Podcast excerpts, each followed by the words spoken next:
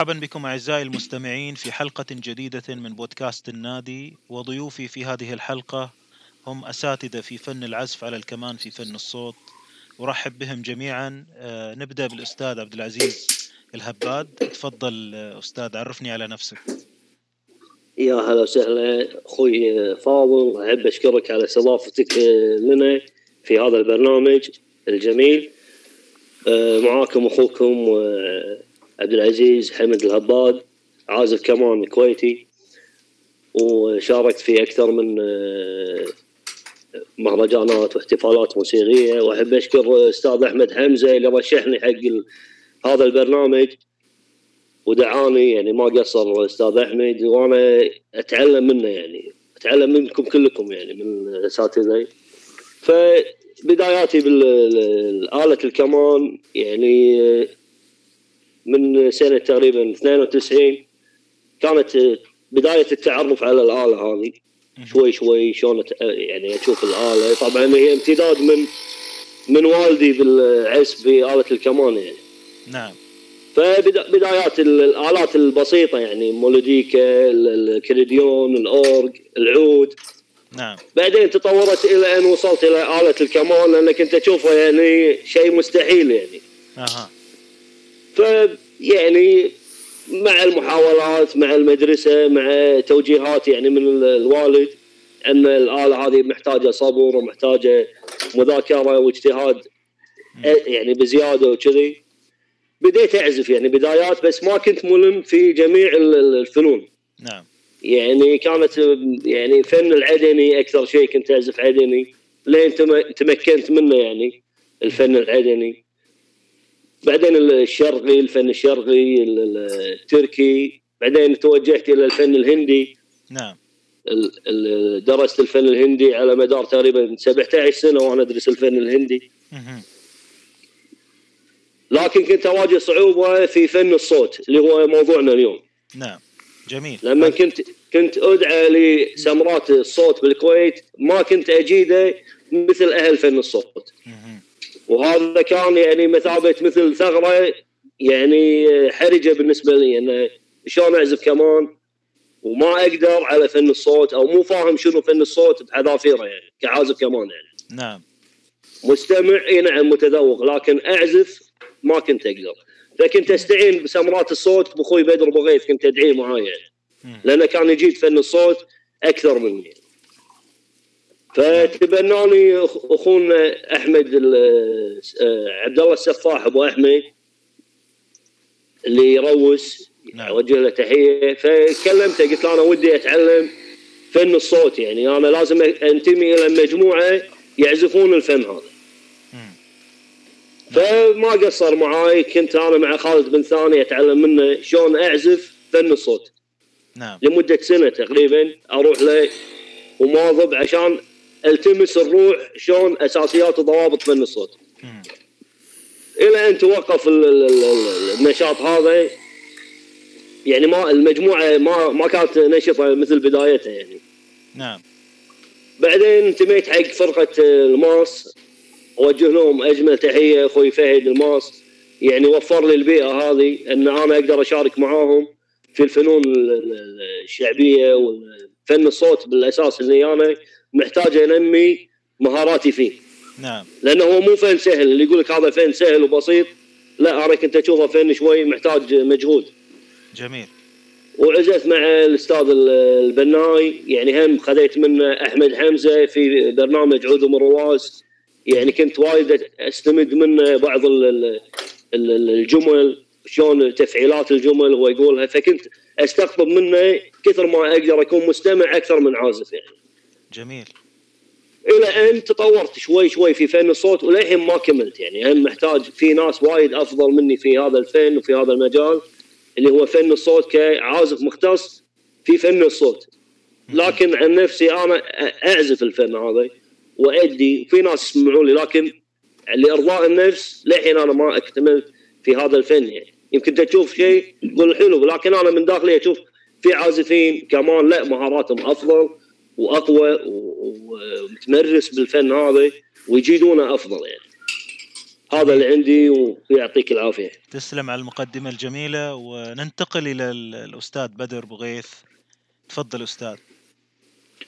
يعطيك العافية أخ فاضل أول شيء على الاستضافة. آه، تعريفا بنفسي بدر يعقوب بغيث آه، عازف كمان آه، هاوي آه، مو أكاديمي من دولة آه، الكويت. نعم. إذا نبي نتكلم عن البدايات بدايتي في عزف آه، الكمان آه، نظام المقررات بالثانوي بالمدرسة كان موفر لنا بيئة يعني تقدر تتعلم منها عزف الآلة. مهم. وتعلمت داخل المدرسة أنا مع الفرق فرق المدرسة والمشاركات أيام الثانوية. بعد الثانوي اضطريت للسفر للدراسة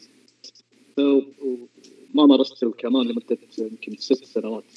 ابتعدت عن العزف بسبب الانشغال بالدراسة نعم. ورديت مرة ثانية. بعد بعد ما تخرجت رجعت في الكويت وبدأ النشاط نعم. جو السمرة داخل الكويت يجبرك كعازف أنك تعزف جميع الفنون. يمكن اللي موجودين يدرون لما تدش سمرة تتفاجئ. يبي يعزف عدني يبي يعزف سامري يبي يعزف صوت. فكعازف كمان أنت مصاحب للفرق هذه لازم تكون على الأقل على الأقل عندك الأساسيات للعزف نعم. طيب نبي ننتقل الآن إلى موضوعنا هو عزف فن الصوت. مثل ما تفضل أبو حمد عبد العزيز الحباد عزف فن الصوت ما هو ما هو بالسهل. أنا لما كنت أسمعه قبل يعني أسمع أحس إنه سهل ما يبي له شيء يعني جمل بسيطة وقاعد آه، تنعاد تعيد بعضها. وبالأخير توشيحه على مقام واحد مقام الرسم. وكل توشيحه بالأخير هو إبداع للعازف. وأي فن في العالم أي فن كان أنت لما تسمعه تتشرب الفن هذا تحسه تبتدي بعدين تطلع إبداعك أنت. بمعنى أنا بالنسبة لي أفضل شخص هذا ذوقي الشخصي. أفضل نعم. من عزف بالكمان لفن الصوت هو صالح الكويتي. لما اسمعه أنا أنطرب. أحب أحب عزفه أحب التكنيك اللي يسويه. آه، الجمل اللي يقولها بسيطة جدا. الحين أنا كثر ما أسمع صالح أسمع أسمع أسمع تلقائيا أنا راح أقول الجمل هذه مع التمرين طبعا. مم. بعدين لما أتشرب ابتدي عاد ما يصير أنا أكون نفس المسجلة. اقلد بس. لا. راح تبتدي الإضافات. هذا ينطبق على عازف الكمان ينطبق على عازف المرواس ينطبق على عازف العود. راح يسمع يسمع يتشرب من اللي قبله بعدين عاد تبتدي شخصيتك أنت. شنو الفائده ان أنت بس تتقلد مثلا صالح؟ طيب أنا ليش بسمع بدر بغيف ما أروح حق صالح أسمع. لا. لازم آه، تتميز بنقطة معينة. نعم. عزف الصوت يحتاج إلى تكنيك معين. يمكن أبو حمزة هو دارس كمان آه، ويانا الاستاذ أحمد حمزة وعارف تقطيعات القوس ال staccato ال détaché spiccato هذا كله هم قاعد يستخدمونه خصوصا عزف آه، صالح الكويتي شلون آه، يقطع القوس فيه. هذا هذا له تمرين بحد ذاته. هذه صعوبة من الصعوبات اللي تواجهها بعزف الصوت شلون تكون سريع بالقوس وشلون تكون آه، تقط الجملة في مكانها بالدم بالتك. لو أنت تأخرت دم تك واحدة راح تطلع out برا آه. فهذه هم تشكل صعوبة آه، نعم. بالموضوع هذا اللي كنت اواجهه الآن أنا نفس موضوع أبو حمد. لما كنت أنعزم في أي سمره يعني نعم. نفس الموضوع يتكرر تحس نفسك ناقص بفن معين. يعني مثلا أنا أحب الأصوات الأصوات طبعا أنتم عارفين في أصوات ملحنه اللي هي الأصوات الكويتية اللحن جاهز. وفي أصوات البحرينية لا تختلف. أنت تلحق المطرب. فوين يروح؟ ارتجاله أنت وراه. أنا أعتقد هذا شيء أصعب. المطرب عن المطرب. و- ويعني أنت لو تسمع تحس المطرب يبي يبرز الكمانجاتي يبي يبرز الايقاعي يبي يبرز فكلهم قاعد يعني يقطون إبداعهم. اي فأنت لما تدش هالمجال لازم تكون عندك ثقافة معينة شلون تعزف الفنون اللي البحرينية، شلون تعزف الفنون الكويتية، هذه كلها ثقافة تكتسبها من كثر ما تسمع. نعم. فكثر ما تسمع راح تكون عندك هذه الثقافة لما تروح في مكان آه، يفاجئك المطرب إنه يبي يعزف الصوت الفلاني. أنت على الأقل يكون عندك الأساسيات تقدر تمشي. طبعا في ناس لا تخصصهم هو فن الصوت فتلاقيه بالكمان لا متمكن. يعني إحنا بالكويت أنا أتكلم عن نفسي ساعات تدش سمره مشكلة. يجيك عازف الصوت يجيك عازف فنان عدني يجيك عازف فنون آه، مثل السامري والقادري. فيعني على قولتهم لو تاخذ من كل آه، آه، بستان زهرة أنت في السليم لكن في ناس تتعمق أكثر لحبها لهذا الفن. وهذه بدايتي. تسلم. أتمنى إني غطيت أغلب الأجزاء. جميل. راح نرجع في أكثر من نقطة ذكرتها أنت وأبو حمد راح نرجع لها إن شاء الله في بقية الحوار. آه، أستاذ أحمد حمزة. يا هلا وسهلا يا هلا فيك يا أستاذ فاضل. طبعا آه مشكور على الاستضافة. آه أول شيء آه أرحب فيكم وأرحب بأخواني وزملائي الفنانين والعازفين. آه، أتكلم عن نفسي. آه، أول شيء طبعا أنا اسمي أحمد حمزة حسين عازف كمان. آه، بدايتي كانت من من الثانوية ثانوية المقررات. تعلمت الكمان. طبعا كنت يعني أحب الموسيقى وأعزف الموسيقى من صغري بس ما كنت أعزف كمان كنت أعزف الأكورديون الأورج العود. تعلمت الكمان بالثانوية من في بالمقررات. تعلمتها كهاوي. وبعد ما خلصت الثانوية دخلت معهد الموسيقى. نعم.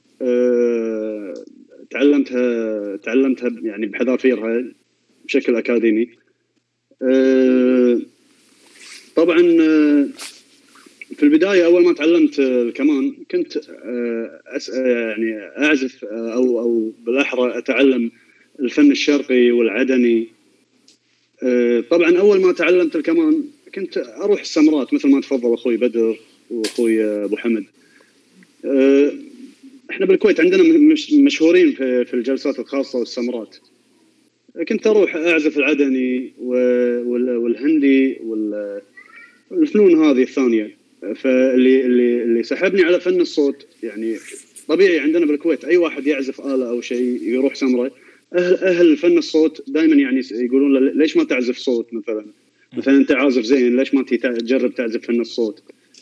في البداية أذكر يعني كان عندي مجموعة من ربعي يعني الله يذكرهم بالخير آه، نواف التناك أخو المطرب آه، محمد تناك وعيال العثمان مشاري العثمان وطلال العثمان وطبعا أنا عندي كان يعني عندي ولد عمي عازف كمان قديم اسمه جابر جاسم كنت أسمع له وحبيت الكمان منه. ف قلت لهم والله ما عندي مشكلة أعزف فن الصوت يعني بس وتوقعت نفس ما تفضلوا إخواني يعني ان إن فن الصوت سهل. بس لما تيجي تعزفها لا تكتشف إنه هو بما يسمى السهل الممتنع. آه سهل بس آه تسمع سهل بس هو صعب. في أشياء كذي بالموسيقى تمر عليك تحسها سهلة بس هي سهل ممتنع. نعم. يعني بسيط لكن لكن لا مش مثل ما تتخيله يعني. فحاولت أتعلم فن الصوت. أول شيء ابتديت بفن الصوت. هو طبعا الصوت في في يعني في مثل مثل ما أنتم عارفين في الصوت البحريني وفي الصوت الكويتي. نعم. آه، ابتديت بالصوت البحريني. الصوت البحريني كان صعب علي من البداية لأنه ارتجالي. ارتجالي بحت يعني. فحاولت اتعلمه يعني بالبداية كنت أعزف أشياء وايد غلط.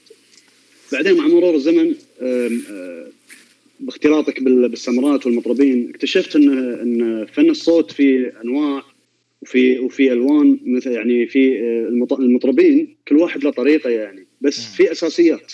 نعم. اللي م... الأساسيات اللي تميز فن الصوت اللي يعني المعايير اللي تدلنا هذا فن صوت. نعم. اللي هو التشكيل الإيقاعي.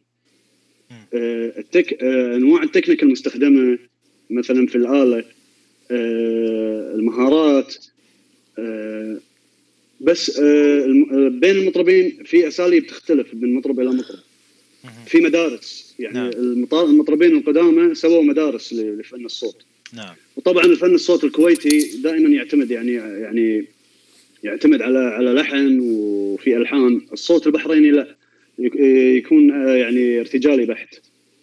ف تعلمت فن الصوت من المطربين ومن العازفين. كنت أسمع صالح كنت أسمع صالح الكويتي كنت أسمع آه، جابر جاسم كنت أسمع آه، شتيل. الله يذكره بالخير ويطول بعمره. كنت أسمع يعني وايد عازفين في عندنا. بعيد مبارك بعيد كنت أحاول أشوف شنو الأسلوب اللي يسوونه يعني شنو الطريقة.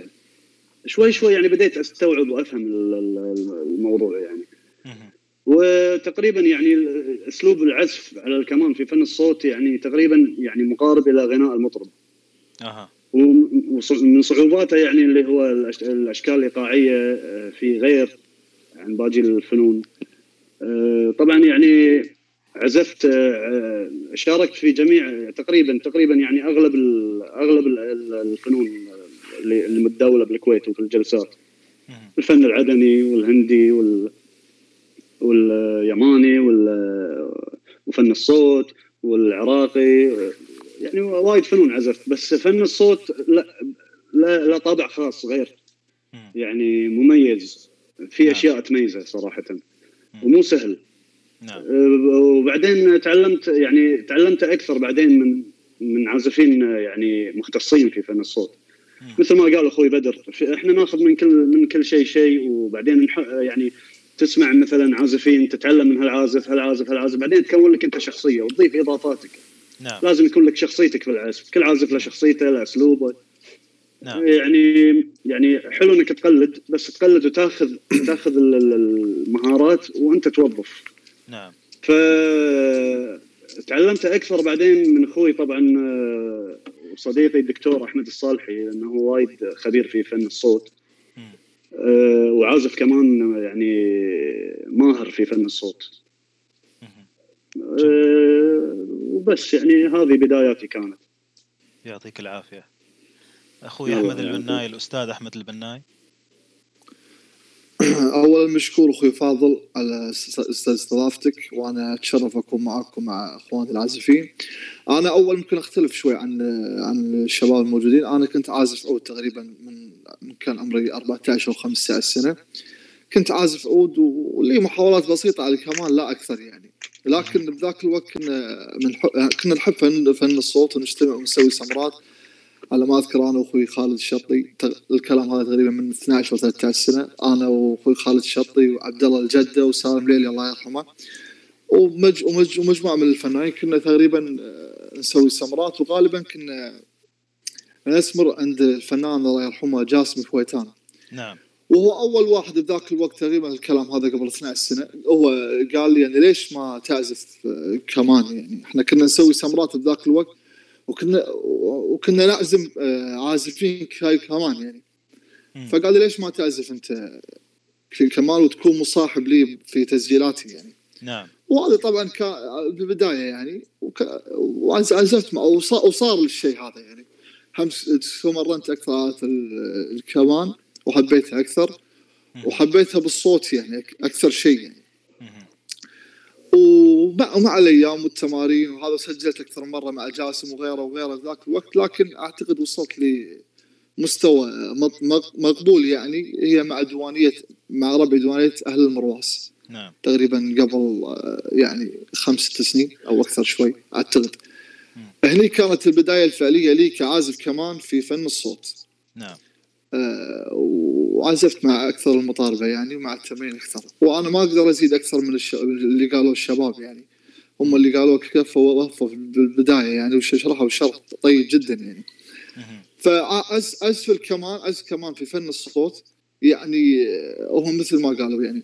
هو مو سهل مثل ما ينظر له أي أحد. إحنا تع... إحنا وايد نسمعها مثلا بالسمرات. يطالع فن الصوت يعتقد إنه مثلا ترويس وصفقة وز- وزفان. يعني. مو يعني ما يدقق كثير على نعم. الأشياء الموجودة في في في في, في الفن هذا. بس لما تكون عازف مختص راح نعم تعرف إن الموضوع مو بالبساطة هذه. يعني لا بالعكس في أشياء وايد. هو نعم. فن مو صعب تعجيزي ولا سهل مثل ما يظنون الناس يعني أو بعض نعم. الناس. نعم. هو فن حلو والاختصاص فيه حلو نعم. وتستمتع لما تعزف خصوصا إذا كنت عارف أنت شنو تسوي يعني عارف طريقة عزف الصوت عارف كل مطرب شلون تعزف معاه هذا يعزف غير هذا يعزف غير هذا هذا احساسه بالغنى غير هذا يحب العزف بالطريقة هذه هذا يحب الغنى. يعني يعني هو. الأطوار مختلفة وايد.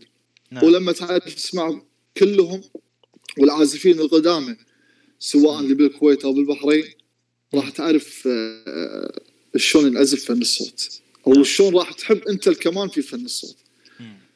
وهذه بدايتي. والحمد لله. وما والرابع ما ك- كاف كاف وفى مثل ما قلت لك. جميل. أنا والله أتشرف فيكم كلكم آه، وقبولكم لتكونوا معي في الحلقة هذه.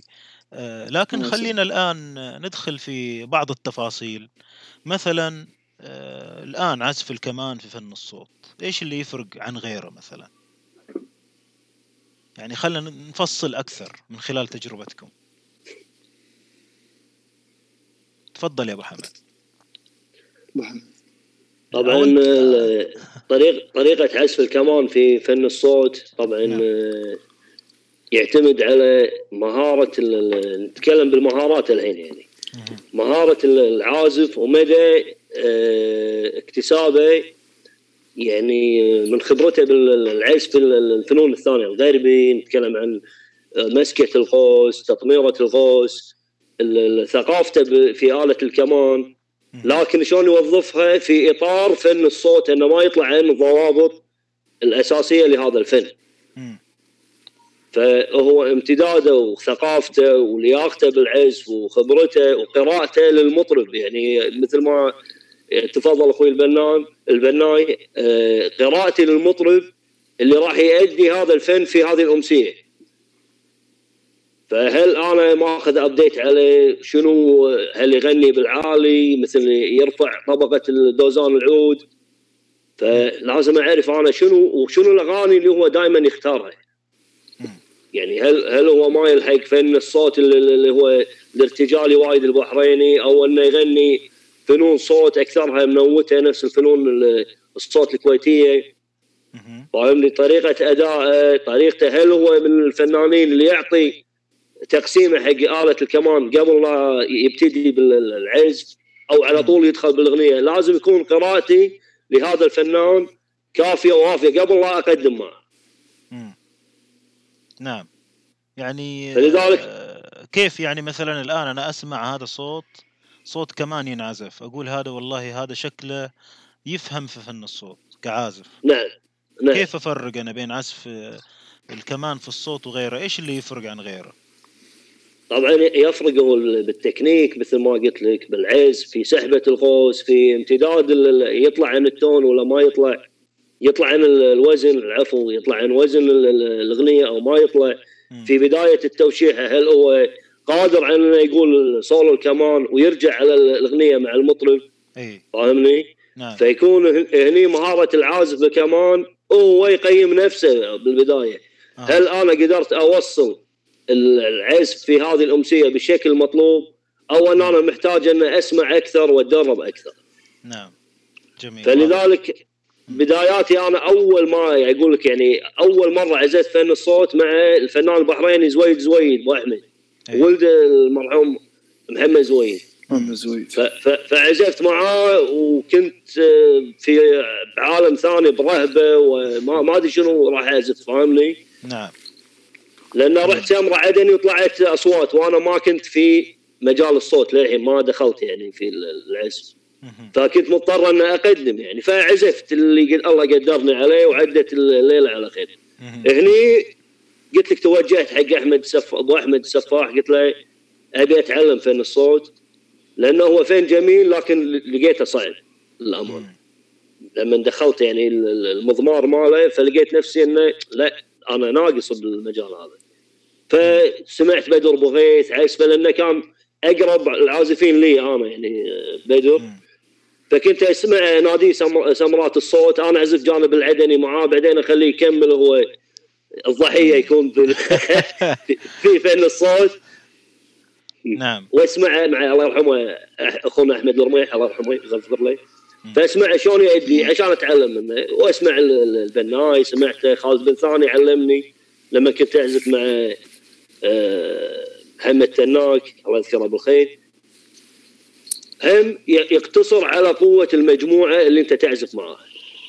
شنو تمكن المجموعة من أمروسة من مطربهم من ال- ال- ال- الجو اللي يوفرونه ومدى نشاطهم؟ هذا العازف يتطور مع المجموعة اللي تكون معاه واضح. صحيح. بال- بالإضافة إلى التكنيكات اللي هو يحملها معاه تدريبه وتدريب مستمر. يعني ما ما ينقطع عازف الكمان عن التمرين والاستماع لازم يسمع كثير يعني عشان يعرف كل جملة شلون أقدر أتصرف فيها. زين زين هذه سمرة. سمرة جاية نفس الأغنية لازم أضيف شيء ثاني غير ما يكون مكرر. نعم. جميل. طيب أبو حمد نعم. يعني نتوقف عندك شوية وننتقل للشباب. أنت قلت جلست سنة. كاملة مع آه، السفاح اي نعم. و... سنتين أو سنة تقريبا. اي وش علمك اللي خلاك تصير تعلمت العزف الصوت؟ وش بالضبط اللي قال لك لا هنا سوي كذا؟ إيش اللي بالضبط خلاك تقول okay الآن عرفت الصوت؟ وال- والله أبو أحمد سفاح أول شيء تبناني يعني عنده في مجموعته الطيبة مع محمد تناك. وخلى معاي ال- خالد بن ثاني يعزف وأنا أتعلم منه. قال لي شوف هذا عازف كمان شوفه شلون يعزف وتعلم معه. فكنت استمد من خالد بن ثاني؟ اشوفه شلون يعزف شلون آه، دخوله شلون الأفكار اللي يقدر يوظفها في هذا الفن وكنت اتعلم منه. جميل. ودائما أروح أقعد يعني يم خالد بن ثاني هو فن الصوت كمانجة واحدة. صحيح. لكن هو سمح لي أبو أحمد أن كمانجتين بدافع التعليم يعني. أها. أن أتعلم. اي نعم. يعني خلالي المجال أن أتعلم. بعدين لما آه، انضميت حق فرقة آه، الماس أخوي فهد ما قصر معي يعني كان دائما يدعيني وي- ويقول لي مثلا لا عزفك زين عزفك بالشكل المطلوب ما في ملاحظات أنا كنت أسأل لأن زميلك هو مرآتك يعني. صحيح. فكان يقول لي لا شغلك زين يعني الحمد لله يعني بالخط ال- ال- ال- المطلوب لكن مو المستوى العالي يعني. أنا هم في أعلى من المستويات هذه. أحمد حمزة في برنامج عود ومرواس شوف تكنيكات ثانية يعني هو دخل الغربي على الشرقي على شغلات حلوة فكنت أطالع الله يعني أنا أعجب فيه يعني. كنا نبدل يعني هو أغنية بعدين أنا أغنية. فالأغنية اللي أريح فيها أكون قاعد أسمعها شلون يعزف إيش يقول شلون يعني الطريقة هذه آه، سواها. نعم. فأكون وايد مصغي حق طريقة العزف بدافع التعليم يعني. هذه مدرستنا السمرات هي عبارة عن مدرسة لنا كعازفين. نتعلم من بعض بدر بغيت استمد منه أحمد البناي عزت معاك مرتين أنا بس استفدت منه كثير يعني. نعم. وكنت. معجب في طريقة عزفه وتطميره القوس وال- والأداء الجميل هذا. فكنت أتعلم منهم يعني في هذا الفن يعني شلون طريقة العزف. ممتاز. تسلم. الشباب الثانيين إيش رأيكم يعني؟ إيش اللي يفرق فن الكمان عن فن الصوت عن الفنون الأخرى؟ والله أخوي- صراحة آه، إذا إذا تسمح لي تفضل. أتكلم أستاذ فاضل أحمد حمزة تفضل. آه، فن الصوت آه، طبعا آه، يختلف اختلاف كبير عن باقي الفنون لكن في أشياء متشابهة يعني. يعني فن الصوت دائما مختلف مثلا في التفاعيل الإيقاعية التفاعيل الإيقاعية لل- اللي باللحن. التفاعيل الإيقاعية طريقة أداء المطرب. آه، طريقة آه، عزف آه، عزف العازفين العازفين الآلات اللي موجودة مع مصاحب المطرب نعم مختلفة يعني اختلاف كبير عن با- باقي الفنون. طبعا إحنا قلنا بالبداية في في في ال- الصوت البحريني وفي الصوت الكويتي. الصوت البحريني يعني ارتجالي ارتجالي بشكل كبير. ف, ف يعني دائما لازم العازف يكون يعني ملم ملم بشكل كبير بفن الصوت. آه، يكون يعني مثلا عزف ويا وايد مطربين وي- ويستحسن إنه يكون المطرب اللي بيسجل معاه أو يعزف معاه يكون عازف معاه من قبل يعني يعرف أداءه وأسلوبه أو فك الفكر الفكر الموسيقي ماله شلون يبي ينتقل ولا ما يبي ينتقل. و- وطبعا الفن الصوت الكويتي يعني آه، هم مختلف في آه، يكون لحني و مم. يعني يكون في لحن ثابت ملحن آه، طبعا الف- ال- ال- الفن الشرقي يعني آه، يعني مستم... الفن الصوت الكويتي في من الفن الشرقي يعني في طريقة اسلوب العزف والمقامات العربية والمقامات الشرقية لكن فن الصوت الكويتي في اختلاف. في نغمات في فن الصوت الكويتي مختلفة عن الفن الشرقي مثلا. مثلا عن الفنون العربية الباجية مثلا يعني آه، على سبيل المثال نقول الكرد ما ينعزف كرد. كرد اللي هو مقام الكرد اللي إحنا نعرفه اللي, اللي درسناه آه، بالشرقي مثلا. أو أو النهاوند دائما. يكون في أبعاد مختلفة شوي. مثلا المي بيمول ما تصير بيمول بيمول تصير زايدة شوي. أها. حتى حتى المطرب بيغنيها بهذه الطريقة يعني. فتقريبا يعني هذا الاختلاف. يعني بالنسبة لي أنا اللي شفته. أنا يعني يعني بحكم بحكم انه يعني تقريبا عزفت ويا أغلب المطاربة اذا إذا مو كلهم ما أدري أغلبهم. في ناس اللي عصرتهم يعني ال- ال- ال- اللي يعني اللي, اللي موجودين يعني عايشين وعاصرتهم الاغلب عزفت معه نعم. فكل واحد يختلف عنده عنده اختلاف بالأسلوب. بس في أساسيات. في أساسيات لفن الصوت اللي هو اللي اللي قلت لك إياه في نغمات معينة. طبعا في ناس آه، ما ما درسوا الموسيقى لكن موجود داخلهم حاسينه يعني. إيه. بالبيئة موجود. هو فن بيئي بحت نعم. يعني يعني وجد آه، بالكويت و- والناس آه، تعودت عليه بهذه الطريقة. واضح ف إي فمثل ما قلت لك يعني حتى مثلا لما لما آه، لما نسوي حفل عام أو شيء ما يكون جلسة يكون حفل عام يكون ساعات معنا عازفين غير كويتيين يعني مثلا أو خليجيين يجدون صعوبة شوية بال- بال- بالموضوع هذا. يعني إن النغمات شوية في في في في أنواع من الأصوات فيها نغمات مختلفة شوية عليهم جديدة نعم. عليهم. في آه، في أشكال إيقاعية جديدة عليهم. تفعي- تفعيلات إيقاعية. ترتيب طبعا. يعني تركيبة مثلا. يعني مثلا مثلا أنا في البداية ذكرت لك أنا شلون تعلمت الصوت شيء بس بالبداية كنت أقول سهل أنا ما راح أستفيد من هالفن يعني سهل ما في ما في زيادة. بس بصراحة لما دخلت بالفن هذا لا والله تعلمت أشياء وايد ومنها آه، قلبات قوس جديدة مثلا آه، تفاعيل تفاعيل قوس تفاعيل إيقاعية جديدة. يعني في تركيبات آه، جديدة بال- بال- بالفن هذا بالذات. وطبعا في يعني أساليب وايد مثل ما قلنا يعني أسلوب صالح الكويتي غير أسلوب مثلا من عندنا على سبيل المثال آه، آه، نقول مثلا أسلوب دكتور أحمد الصالحي غير أسلوب. بس طبعا دائما تلاقي أشياء متشابهة. يعني العازف دائما مستمد عزفه من العازفين هذيلا. صحيح. يعني العازفين القدامى. وطبعا آه، مثل ما قلت لك يعني أنا بالمقدمة قلت لك أنا درست الموسيقى في المعهد العالي للفنون الموسيقية وطبعا درست الماجستير بعد. ما ذكرت لك أن درست الماجستير في الدولة الشقيقه الأردن. آه، في الجامعة الأردنية. نعم. حتى في الأردن آه، لما كنا ندرس وهذا كانوا يقولون لنا قدموا حفلات كنا نقدم فن الصوت. نعم. كانوا يسالوننا شنو هذا شنو هذا كنا يعني نقول لهم عن هذا. هم صاروا يقدمون. هم حتى بالأردن صاروا يقدمون فن الصوت الكويتي. نعم. كانوا يستعينون فينا لما يقدمون فن الصوت الكويتي يسالوننا شلون الطريقة هذه شلون هذه. كنا نفهمهم. أه وبس أنا هذا اللي أشوفه الاختلاف يعني. الأسلوب وال يعني في السير اللحني هو دائما دائما الموسيقى متكونه متكونة من عنصرين اللي هو النغمات زائد الإيقاعات. نعم. إحنا عندنا في فن الصوت تشكيل تشكيل إيقاعي أه، مختلف عن باقي الفنون وال- والنغمات النغ- السير اللحني نعم. السير اللحني طبعا آه، له طابع خاص والنغمات في نغمات آه، يعني لها طابع خاص نغمات يعني آه، كويتية. أها. آه، تواجدت في فن الصوت الكويتي. يعني أنا أسميها نغمات كويتية. يعني حتى موجودة في باقي الفنون مثلا في السامري في ال- في الفنون الثانية. صحيح. وبس يعني صحيح. و... و... وأترك حق باقي زملائي أخوي أخوي الأستاذ أحمد البناي. إي نعم. آه، عزف الكمان بالصوت أو أنت عشان تميز مثلا عازف هذا فلاني أنت وأنا عازف فلان اخر عزف الكمان بالصوت أهم شيء يكون هو العازف يملك روح العزف. يعني روح عزف الكمان في فن الصوت أنا أعتقد هذا وجهة نظري الشخصيه يعني.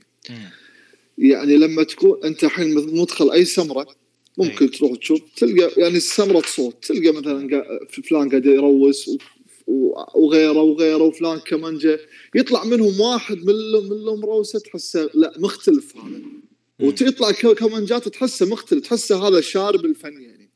سواء أنت تعرف الفن بس أنت يجيك في شعور في داخلك لأن إن هذا مختلف.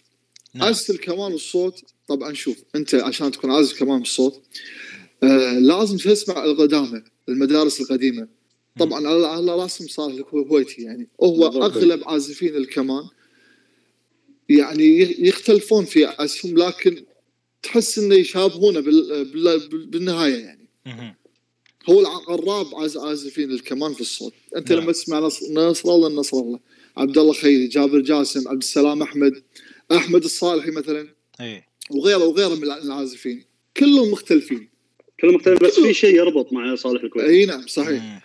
كلهم مختلفين ومدارس بحد ذاتها. لكن أنت تحس كلهم يعني عازفين صوت. رغم اختلافهم لكن يملكون حس عزف الصوت.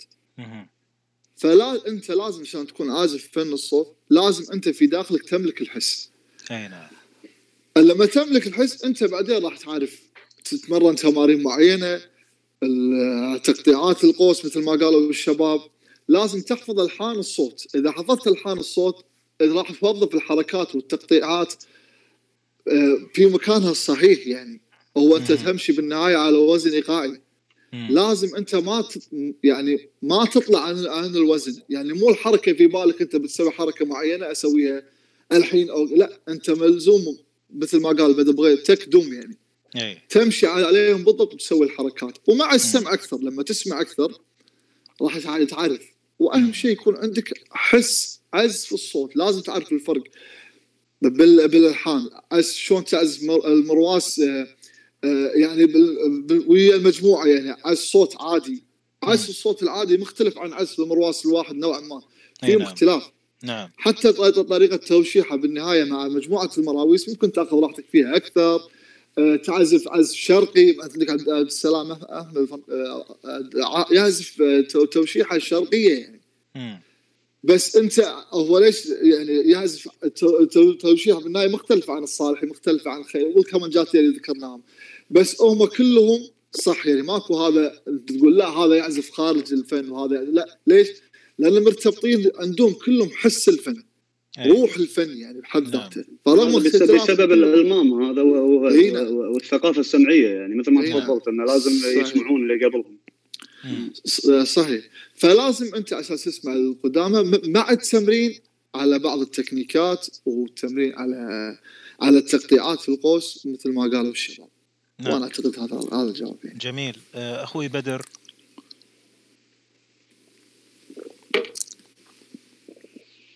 آه، يعني أعتقد أنا برأيي إن العمل العملية هذه أو تحديد هل هذا عزف صوت من عدمه عملية مزاجية ذوقية بمعنى آه، أنا أعتقد أن الموسيقى بشكل عام كأنها بوفيه للأكل مم. تروح نعم.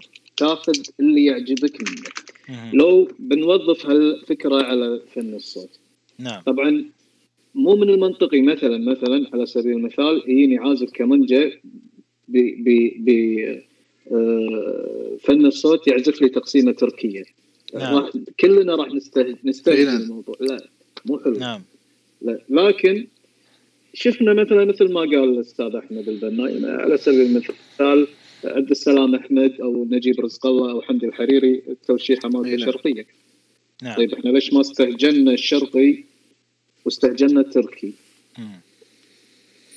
هذا سؤال مهم صحيح الشرقي بدمه. أما التركي أعتقد إنه فن جديد علينا يمكن الأجيال اللي, اللي بعدنا لما تسمع فن صوت وواحد مقسم تقسيمة تركية على سبيل المثال يمكن تستقبله نفس ما إحنا استقبلنا التقسيمة الشرقية في فن الصوت فنقطتي المهمة إنها عملية مزاجيه الآن. مثل ما قلت في البداية تستمع إلى فنون كثيرة وبعدين تتمكن منها وبعدين تضيف إضافتك. لو نرجع إلى نقطة البداية الكل اتفق أن صالح آه، آه، الكويتي هو عراب الموسيقى طيب مم. نسأل نفسنا السؤال صالح الكويتي منين آه، افكاره هذه ووظفها مم. هل في أحد قبل صالح الكويتي إحنا سمعناه؟ أنا للامانه ما أدري ما سمعت بس من المؤكد أن صالح الكويتي بإبداعه آه، سمع الفن تمكن منه ضاف إضافته وسوى له خط مم. طيب منين سمع صالح الكويتي؟ منو قبل؟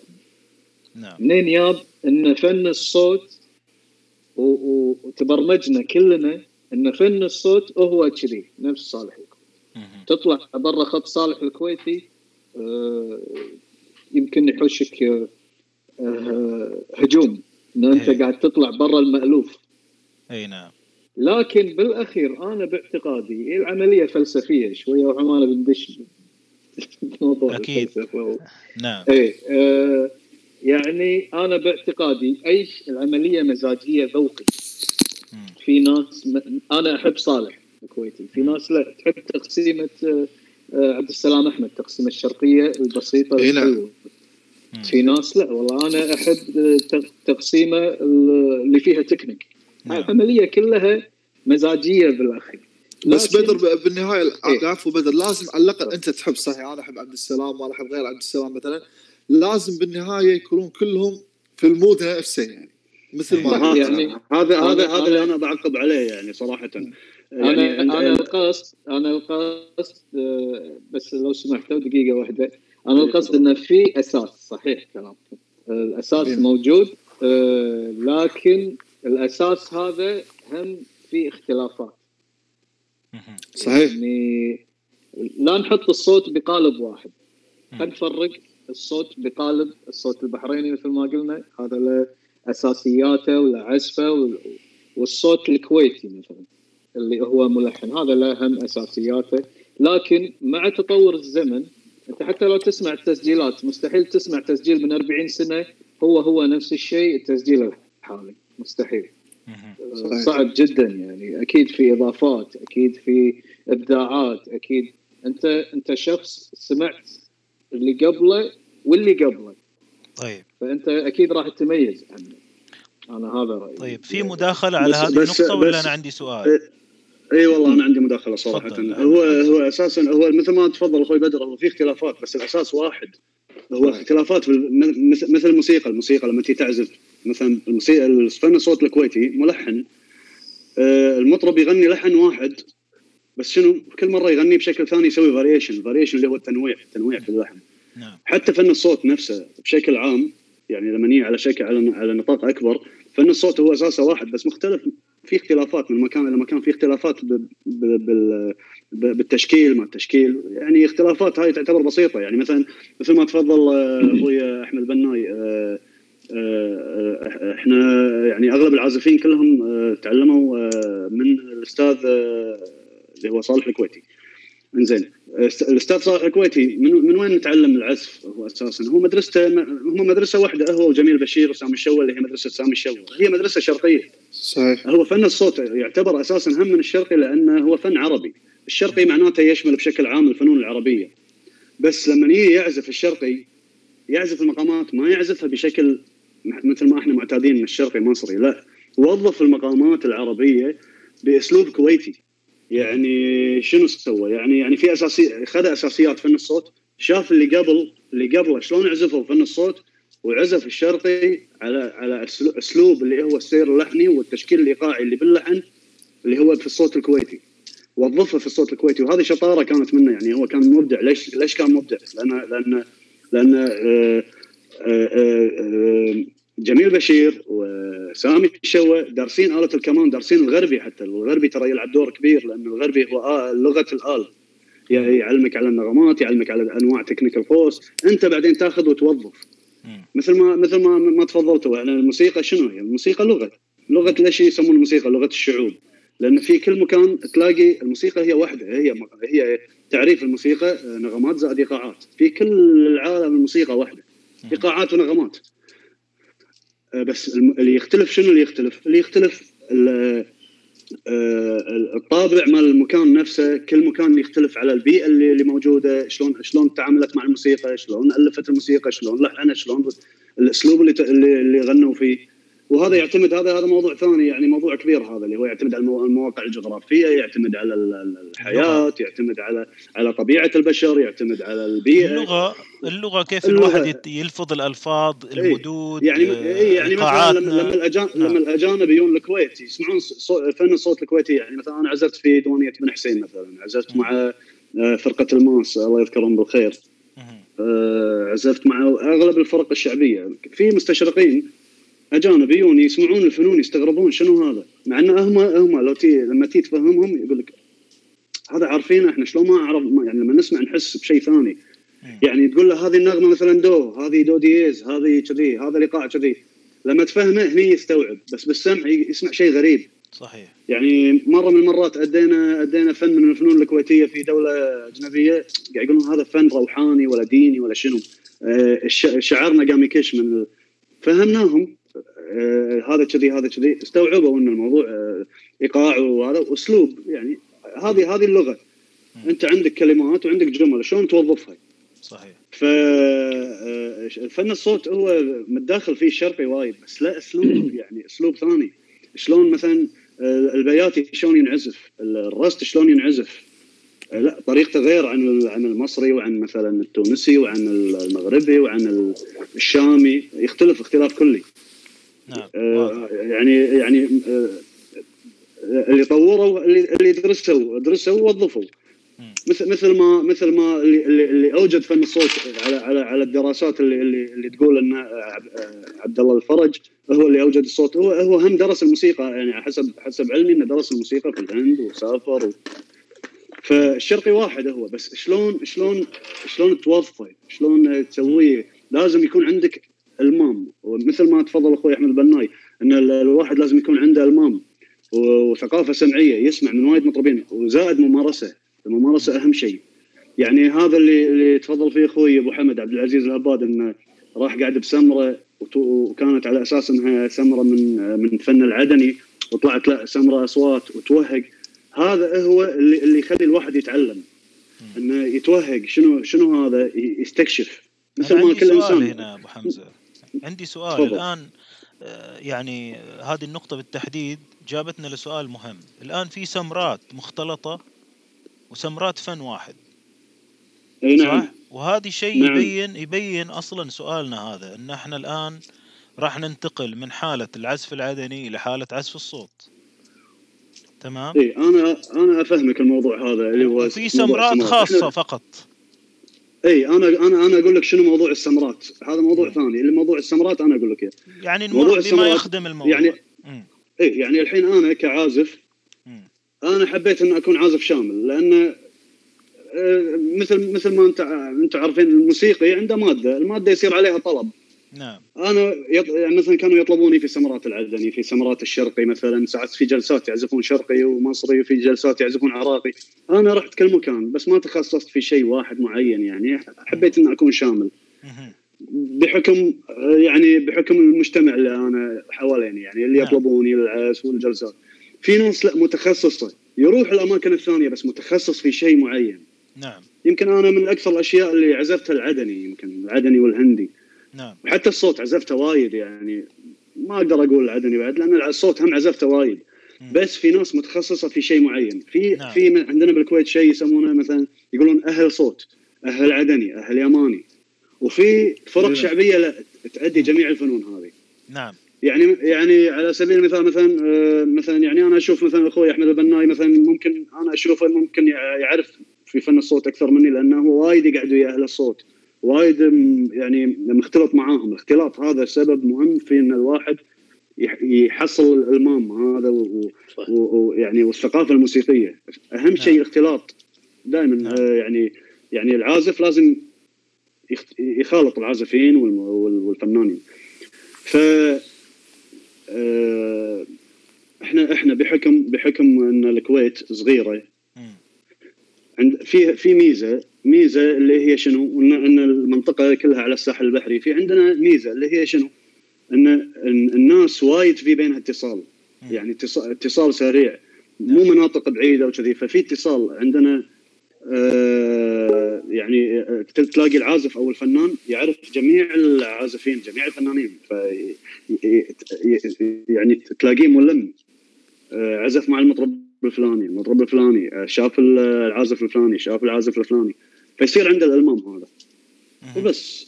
يعني نعم. يعني هذا اللي أنا هذا اللي أنا بغيت أوصله ان إن في في ناس عندهم جلسة خاصة مثلا لل- للصوت فقط. لما تقول لهم عدني ممكن يعزف لك أغنيتين عدني كمجرد انه انه يعني غيرنا mood إيه. تغيير mood. اي بس, بس في ناس الآن- مختصة لل- لل- للصوت. إيه بس الآن في في الجلسات هذه المختلطة اللي فيها السمرات اللي فيها ألوان كثيرة في جلسة واحدة في ليلة واحدة. بتلاحظ إن نعم. العازف قاعد آه، يرفع قبعة ويركب قبعة فن الصوت أيوه هذه بالضبط، النقطة اللي أنا بالضبط. ودي ودي أتكلم عنها الآن مثلاً هذه هذه القوس. هذه الأماكن اللي أستخدمها في القوس التقطيع الأزمنة اللهجة نعم. الكلمات متى يسكت متى يتكلم متابعة للمطرب زي ما ذكرتوا مثلا هذه كلها أشياء فجأة كذا يشوف نفس العازف لازم يغير اللغة أنا ودي أركز على هذه شوي بالضبط قبل ما انتقل لمحور هذا ثاني مم. هذا الموضوع بيني وبينك هذا موضوع يمكن ما أدري إخواني العازفين والأساتذة يعني أكيد عارفينه هذا موضوع وايد صعب مو سهل اللي هو شنو؟ إن الفصل شلون تفصل؟ أنت الحين قاعد تعزف مثلا عدني. دخلت الحالة، الحالة اللي هو أنت خلاص دخلت حالة العدني، دخلت نعم. المود نعم قاعد تعزف عدني بعدين يجيك مطرب صوت خلاص لازم تفصل. هذا مو سهل شيء صعب بس مع الاستمرارية والممارسة تتعود عليه وتتعلمه. شلون تفصل وتدخل ال mood تعزف من الصوت. في عازفين مثلا بالعالم العربي ع- شطار وايد ومعروفين وأسامي كبيرة بس عندهم مشكلة ما يعرف شلون يفصل. إيه. شلون يعني يعني يعني العازف يتكون من شنو؟ العازف يقلد العازف الفلاني يقلد العازف الفلاني يقلد يكون له شخصية. نعم. أو مثلا يكون له مثلا يدرس الغربي مثلا الكلاسيك ويتعلم مثلا شوية جاز ويروح يسمع مثلا آه، محمد عبد الوهاب مثلا يروح يسمع فلان الفلاني يكون له شخصية. يصير عنده الشرقي مع شوية غربي مع يص- يصير له شخصية. لما تجيبه تقول له والله تعال أعزف مثلا كعازفين بالعالم العربي نقول على على سبيل المثال. تقول له تعال اعزف مثلا شرقي مصري. لا يعزف اسلوبه المطور اللي هو شخصيته. لا لازم ترجع. بالصوت نفس الشيء. لازم ترجع لشخصية الصوت. في أشياء بالعزف تنلغي. في أشياء يعني مثلا في في trill مثلا ينلغي هني. في جليس هني ينلغي. في في. شيء هني ينلغي. يبسط. نعم. وهذا مو مو صعب ترى. هذا مو سهل أقصد. هذا شيء نعم. وايد صعب إن أنت تي تبسط. أو تطلع من ال mood اللي أنت كنت فيه وتدخل mood ثاني. جميل. بس مع الاستمرارية ومع الممارسة كلها يعني يكون الواحد عنده القدرة على الملاحظة وتوظيف الشيء في مكانه المناسب. بالضبط بالضبط. جميل. الشباب هل في تعليق على موضوع الفصل هذا؟ شيء جربتوه عشتوه أو لاحظتوه؟ اي نعم. معاك. تفضل أبو أخوي حمد فاضل. تفضل. ال- ال- الموضوع الفصل إذا ك- كان عازف الكمان يتحدث أكثر من لغة. أو أكثر من لهجة. هو كله شرقي ال- الصوت والعدني تتعلم لغات. أنت كأنك تعرف تعرف اللهجه لهجة الموسيقى هذه. إذا أنا أعرف مثلا لهجة العدني هو بامتداد إيقاعاته. شنو الإيقاعات اللي بالعدني اللي هو العوادي المثولث الشحري ال- ال- الخيالي ال- ال- الإيقاعات هذه. إذا أنا كعازف ضابط الإيقاعات هذه وأعرف الروح وامتداد الفن هذا شلون يقال راح اعزفها وأنا مرتاح وعارف شلون الضوابط مالتها بالعزف. لما أنتقل في نفس السمرة قام مطرب مثلا يبي يؤدي فن الصوت. هني هم أنا أعرف لهجة فن الصوت لهجة فن الصوت هي اللهجة ال- الكويتية يغنى بل- بلهجتنا إحنا. بالضبط بالضبط يعني نعم. حتى ملافظ الأحرف ملافظ الكلام ملافظ ال- ال- ال- العزف الزفان ال- ال- ال- الضوابط هذه تحس إن هي مولودة يعني بي- بيئتنا مو بيئة جديدة علينا. يعني صحيح. مستمدة من من يمكن آلاف السنين هي مو مو أمس ولا أول أمس كان موجود بالكويت أو بالجزيرة العربية أنا اللي أعرف إنه كان فن الصوت في مصر وفي الشام وفي بلاد الأندلس و. ومع هجرة الحضارمة انتقل إلى هذه الدول واختفى إنه انقرض ما اهتموا فيه. إيه. لكن الحديث لما إحنا نقول إن الفن هذا بحريني أو كويتي لهجه البحرين قريبة حق الكويتيين يعني مو بعيدة عنه. إيه. فهو لهجات اي شلون أنت توظف اللهجة هذه لهجة الكمان في الفن اللي أنت تبي تقوله. إذا تفصل باللهجات هذه. أو خلينا نقول ال- الطور طور الفن هذا تقدر. تعزل طريقة أدائي بالفن هذا لازم اديه هني مثل ما تفضلت انزع القبعة ألبس قبعة فن الصوت بالضبط. هو هو وراح يعني يعني لما تيجي تعزف فن الصوت أي فن أي فن أنا أنا أذكر. لما تعلمت الفن الفن اليمني. ما تعلمته إلا من قعدت معاهم ويعني هو دائما كذي العازف لما بيتعلم شيء لازم يدخل بالبيئة عشان يفهم الفن, الفن الصوت الكويتي بالضبط كأنك ت... كأنك أنت الحين قاعد تعزف عدني لابس لبس يمني مهم. تبي تعزف فن الصوت الكويتي لازم تحس إن أنت خلاص لبست دشداشة وغترة إيه. وشريمبه إيه. تلبس الثوب الكويتي بالضبط نعم لازم تغير اللبس أي إذا ما في مداخلة على هذه النقطة نقدر ننتقل إلى نقطة ثانية يا شباب.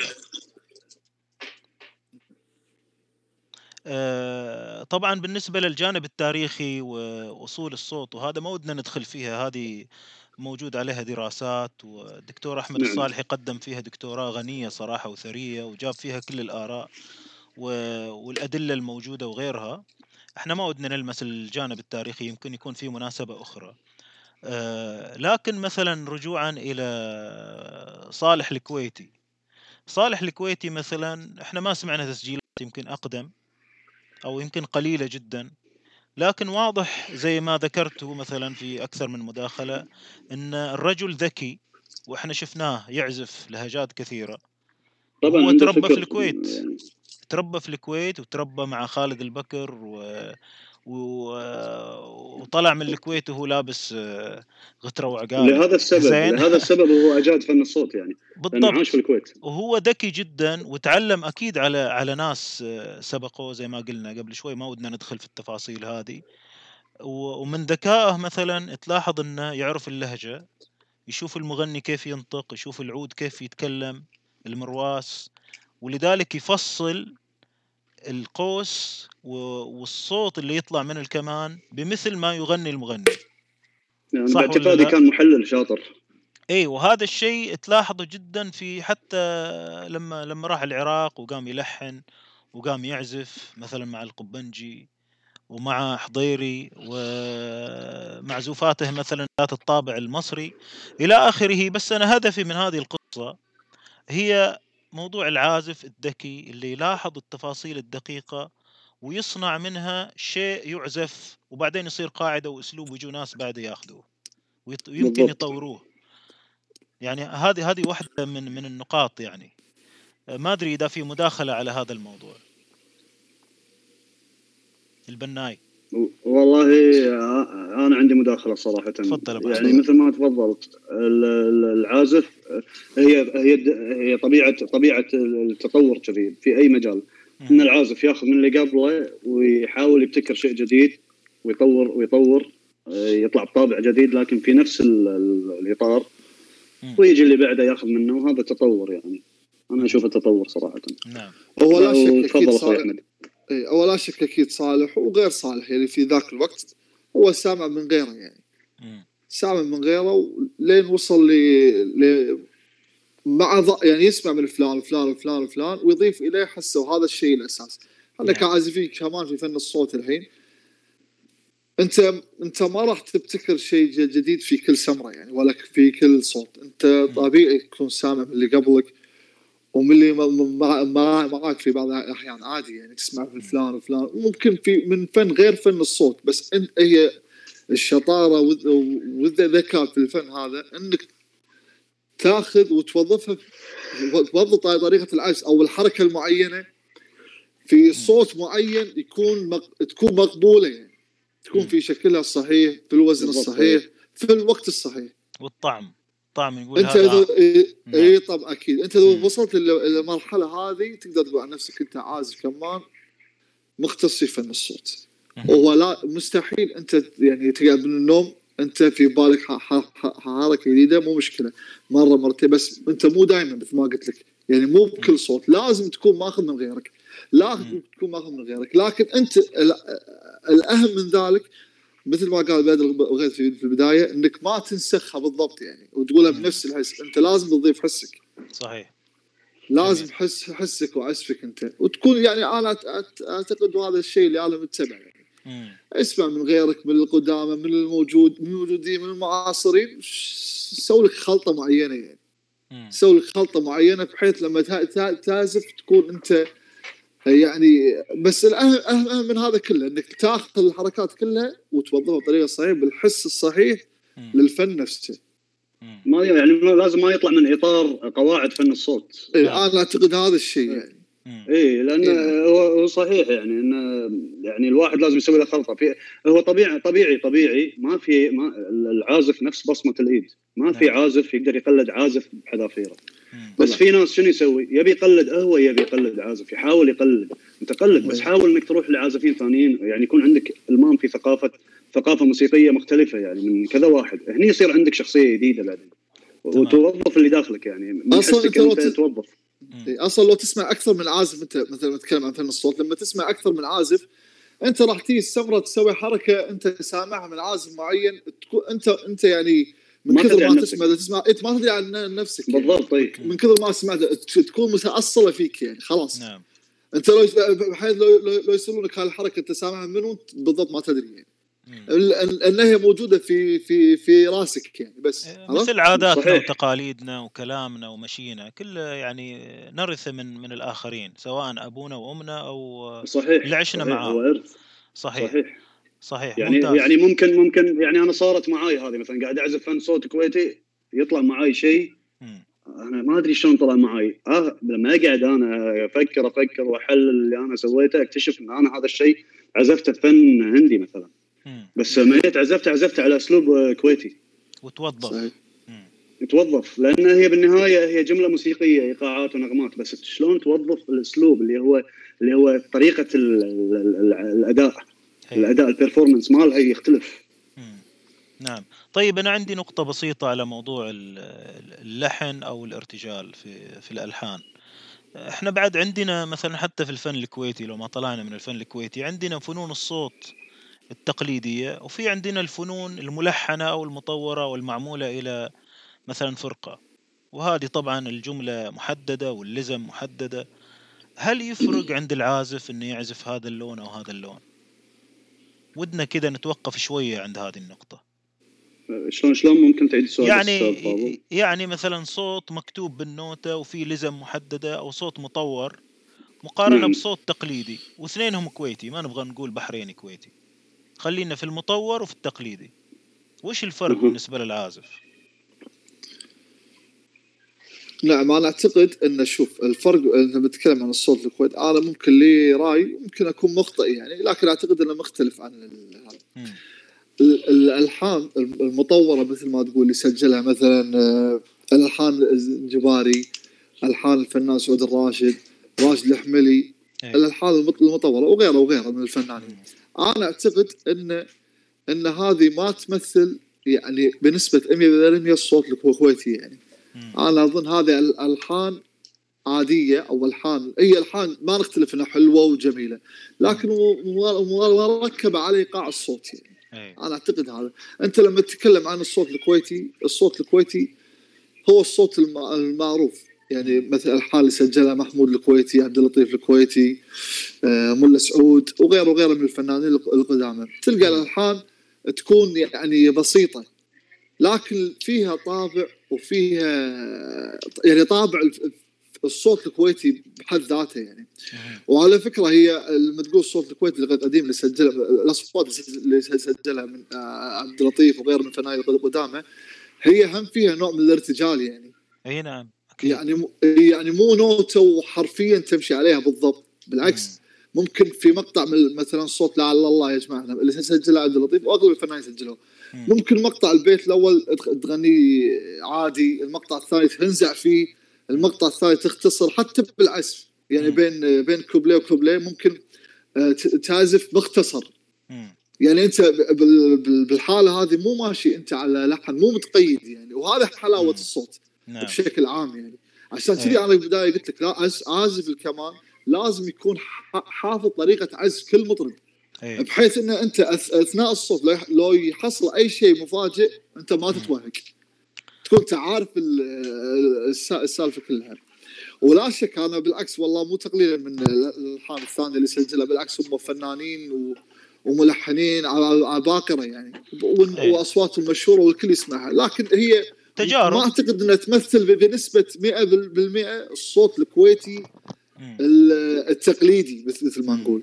هي الح- ال- الألحان مركبة على إيقاع الصوت. تمام. وفي مثل يعني مثل الأشياء اللي سج- اللي سجلها الأستاذ شادي الخليج سجل ألحان وايد على إيقاع مثلا السنقني الدواري البح- البحرية يعني. والعاشوري وغيره. بس لما تسمع العاشوري شيلات العاشوري أنا ما ودي آه، يعني إيه. أطلع من الموضوع تحس إنها مختلف لها طابع خاص. لها طابع خاص مختلفة عن الألحان اللي سووها مركبة على اللقاءات هذه. إيه. أنا أعتقد فن الصوت نفس نفس الشيء يعني. مم. ممكن يختلفون معي. الشباب خلينا نسمع رأي الشباب من خلال تجربتهم. كيف العازف يتصرف في هذا اللون وهذا اللون؟ إذا إذا إذا تسمح لي أعقب على سؤالك يعني أنت تفضل بدر. خل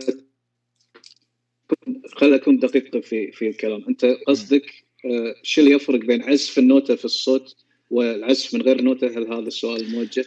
وهو ثقافة. فن الصوت مثلا اللي مكتوب حق فرقة غير فن الصوت اللي يعزفه مثلا مرواس أو مرواسين وعود واحد وكمان. وبالطريقة آه، اللي فيها ك- كثرة ارتجالات. اللي. مكتوب ومرتب لفرقة طبعاً. أكيد هذا مثل الأغنية مكتوب ولزم محددة. كيف يتصرف العازف في الحالين؟ من خلال تجربتك أه، خل خل نمسك الحالة الأولى. لما في أي أغنية مكتوبة الجميع يلتزم بما هو مكتوب بدون أي ارتجال لا حرف زايد ولا حرف ناقص. أمامك النوتة الموسيقية. جميع الموسيقيين الموجودين يلتزمون في آه، آه، آه، اللي مكتوب. نعم. لأن على سبيل المثال لو فرضنا إن فرقة موسيقية فيها عشر كمانجات. وما في ما في نوتة موسيقية مكتوب مكتوبة لهم شو اللي راح يحصل؟ حتى لو كانوا هم حافظين الأغنية. لكن أنا راح أعزفها بشكل أحمد البناي يعزفها بشكل أحمد حمزة يعزفها بشكل عبد العزيز البادي يعزفها بشكل. توتال العملية راح يطلع مضروب إيه فالنوتة الموسيقية راح تهذب آه، الشكل العام مم. نأتي إلى آه، قضية آه، العزف الارتجالي مهم. لما يكون عزف ارتجالي وفي أكثر من كمان على سبيل المثال ثلاث أو أربع كمانجات برأيي الخاص مم. أنه راح تصير دوشة مم. إذا ما كانوا مسوين بروفات بالضبط مم. ومتفقين على لزم بالضبط. إذا نعم. كانت العملية ارتجالية ثلاث أربع كمانجات راح تصير فوضى فوضى موسيقية راح نسميها.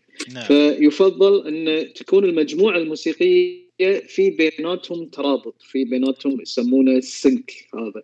إيه. عازفين مع بعض وايد آه، عازفين مع بعض أكثر من مناسبة. فتلاقي في آه، في فهم. بيناتهم. في انسجام بيناتهم. أما جميل عملية ال- ال- الفوضى الارتجالية هذه توتال ما ما راح يطلع حلو. اي هذا تمام. الفرق. إذا كان أنا راح أرجع. للنقطة هذه أخوي بدر بعد شوي. أبو حمد عندك تعليق؟ بالنسبة حق العزف الارتجالي والعزف المكتوب العزف الارتجالي إحنا قلنا كمانجه واحدة كم؟ واحد. كمانجه واحدة. فهو عنده لوحة يشكلها مثل ما يبي. تمام. لأنه قاعد يرتجل مع مصاحب مع العود. فهو عنده الأريحية والحرية في العزف ما راح يكون في إنه آه، مشكلة بالنسبة له. إذا كان الصوت مكتوب في نوتة أو محفوظ بشكل معين وتوفرت النوتة أو كنا أكثر من عازف في السمرة والنوتة مو موجودة. اي يعني صارت عقبة إن النوتات مو موجودة. ما يمنع ان قبل لا نسجل السمرة نسوي بروفة بسيطة. يعني. راح نسوي الجملة هذه. راح نتفق على اللزمة الفلانية. الدخول ال- السولو نرشح واحد من الكمانجات مثلا. أنت اللي راح تقدم. آه، أنا مثلا راح أدخل التقسيمة قبل نهذب الشكل اللي راح نسجل نسجله. نعم. وفق الضوابط نعم. أما إذا النوتة موجودة مثل ما تفضل أخوي بدر أبو غيث وال- ال- والشباب راح نلتزم بما هو مكتوب بحذافيره. نعم. فراح نرسم لوحة كل متناسقة كلنا إحنا رسمناها بشكل الجميل. نعم. واضح.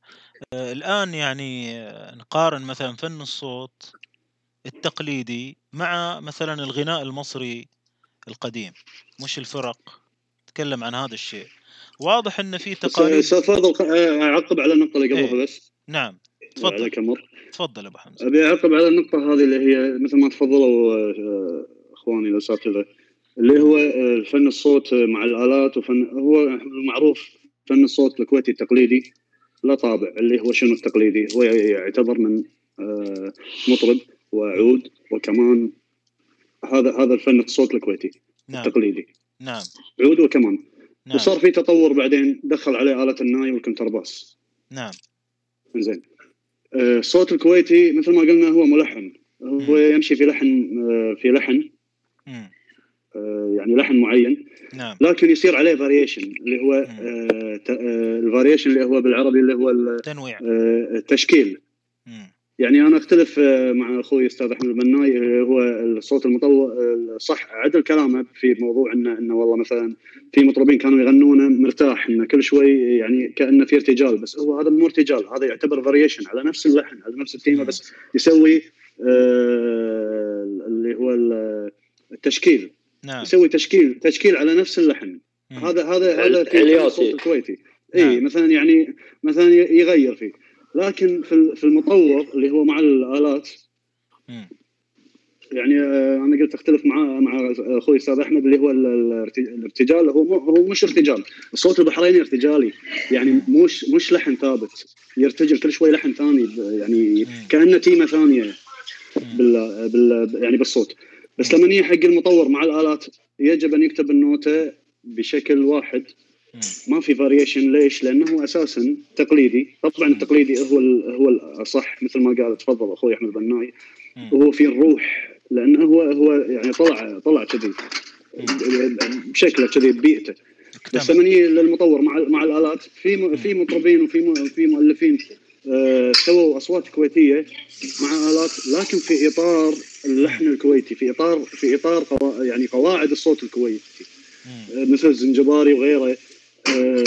يعني هي أصوات كويتية بس بس لازم تتوحد بما إن في تعدد آلات لازم تتوحد الآلات. لأن إذا إذا مثل ما تفضلوا الاخوان إذا صار ما في توحد بالآلات يصير في آه، فوضى بال- بالعزف. بس لما لما يجي حق حق التقليدي العازف حر. ما في مع آه، يعني مثلا كمانجات كمانجة واحدة. ممكن يقدر يقدر يعني يسوي variation يغني نفس المطرب. يقدر يلحق المطرب في الغناء ويحط رُيول يعني مثلا لزم صغيرة. اي بس هذا هذا هو الفرق.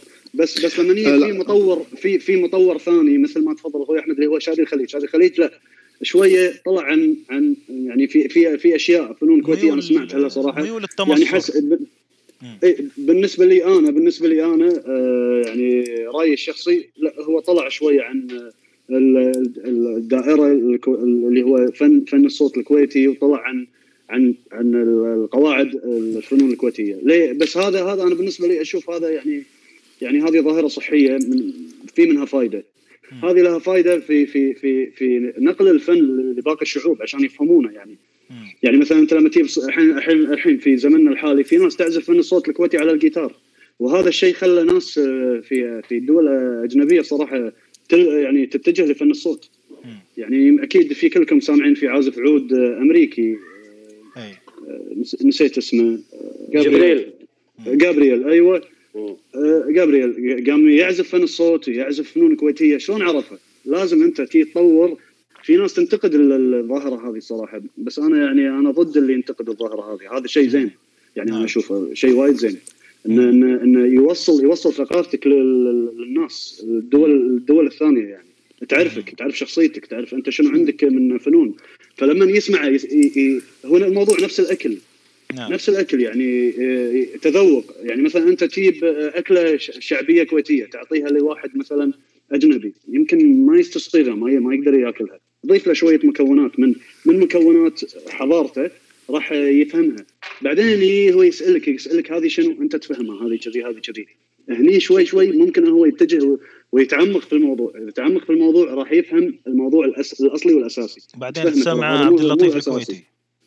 بالضبط. بالضبط. نعم. طيب. أنا بس عندي مداخلة بس مع كمر على طبعا. مم. تفضل. تفضل. بس دقيقة. بس دقيقة بدر. أنا آه، بخصوص اللي الكلام اللي قاله أحمد آه، أستاذ أحمد حمزة وصحيح كلامه. شوف إحنا أكثر مطربين عندنا مختصين بال- بالسبوت آه، هم اللي يعتبرون يسجلون أو طريقة عزفهم أو غنائهم مثل ما يقولون فالت وأغلبهم سجلوا آه، الأصوات اللي سجلوها الفنانين الب- البحرينيين هم محمد زويد وحمد خليفة. الله يرحمهم. طبعا هم الاثنين يعني بس أنا ب... شلون بتقول صوت تطاح له الب- يعني. مثل مثل ما يقولون فالت هو مو فالت لدرجة إنك ممكن تدق لحن والكوبليه الثاني لحن صوت ثاني والكوبليه الثاني يعني مو لهالدرجة.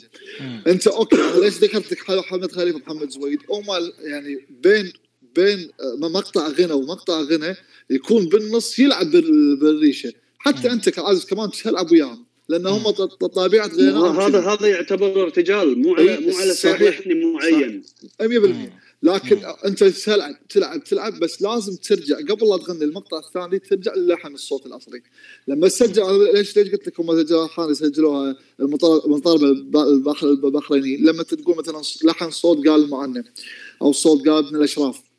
أو آه، صوت اغنم الزو- الزوانك.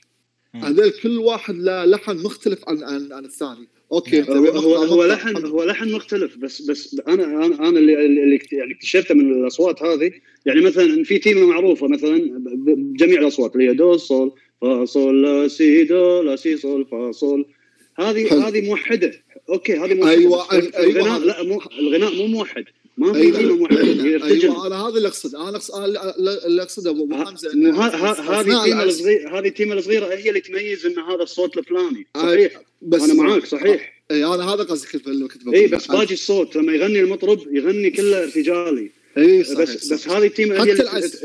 حتى اي بس الصوت لك. الكويتي لا من من الألف إلى الياء. كله كله لحن واحد يعني إي، إي، لحن صح. معروف اي هذا هذا هذا اللي يميز البحريني عن الكويتي يعني اللي يفرق أقصد طيب عن البحريني والكويتي بدر أخوي أخوي بدر عندك مداخلة ولا عندي أنا سؤال في إيه، هذه النقطة إيه. برضو بس يعني بشكل سريع اللي. الأستاذ أحمد حمزة عن دخول مثلا آلات ثانية. مثل الجيتار وأنا أشوف إن هذا الشيء طبيعي مع تطور الزمن تدخل. آلات ثانية ويتطور اللحن يتطور الشكل الغنائي هذا أمر طبيعي جدا وراح تتطور زيادة وزيادة سواء أنت حبيته أو ما حبيته وتظل عملية أذواق هي أنت تتقبل الشيء هذا أو ما تتقبل. آه، عملية إني ألغي آه، عملية التطور هذه بدخول آلات جديدة إلى فنون ثانية آه، هذا غير منطقية نهائيا. نعم.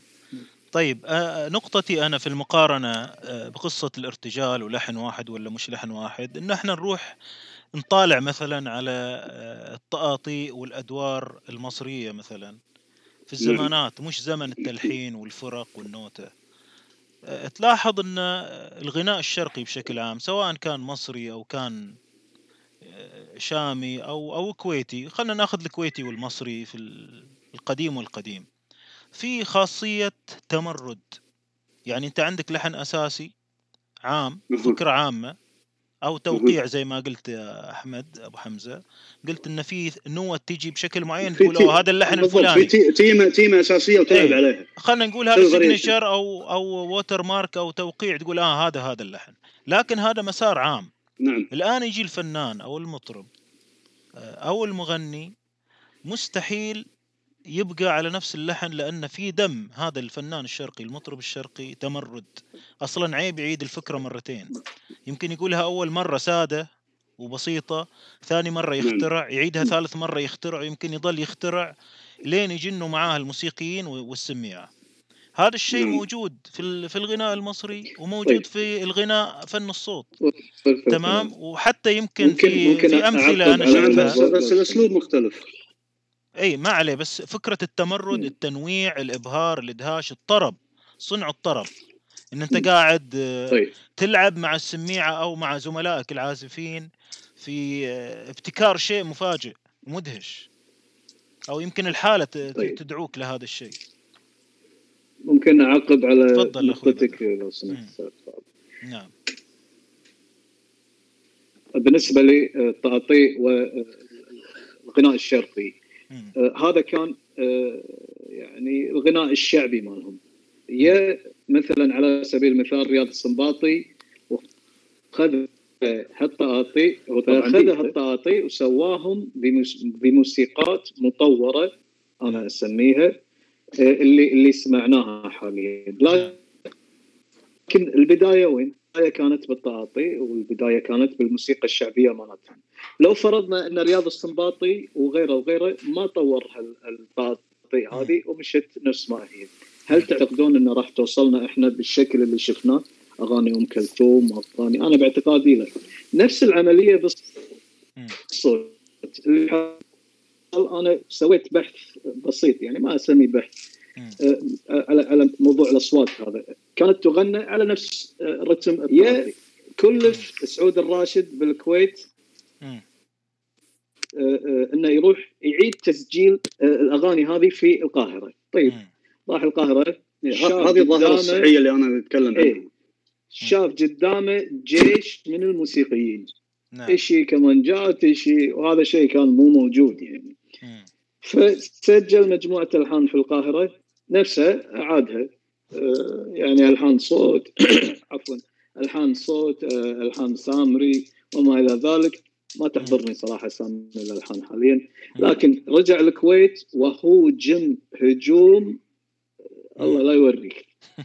آه، اتهم إن هذا قاعد يعبد في هذا شيء طبيعي أستاذ بدر. واتهم في, في إيه، كل شيء. في كل نوع من أنواع الفنون أي شيء بيتطور لازم تهاجم بالضبط اذا اللي انت إذا انت. اذا, إذا انت إذا أنت هاجموك معناته أنت ناجح هذا اللي نعم. حصل مع سعود الراشد بالضبط. يعني أنا في البحث اللي أجريته سويت يعني محاضرة خفيفة عن سعود الراشد هوجم و- واستهجن وقالوا هذا عبث في تراثنا و- وهالكلام هذا. بعدين مع المدة الناس استوعبت قمنا إحنا لليوم نسمع. آه، اللي اللي اللي طورها سعود الراشد نعم أصوات وسامريات دليل نقطتي إن إذا ما تمرت على الألحان هذه آه، راح تصير محلك سر ما مم. راح تمشي خطوة واحدة إلى الأمر هو لازم نعم. تطور بس في إطار القوانين نرجع صحيح. على إطار إيه طبعاً، قوانين طبعاً. وقواعد يعني- وقواعد الفن في نعم. ناس تطلع. برا.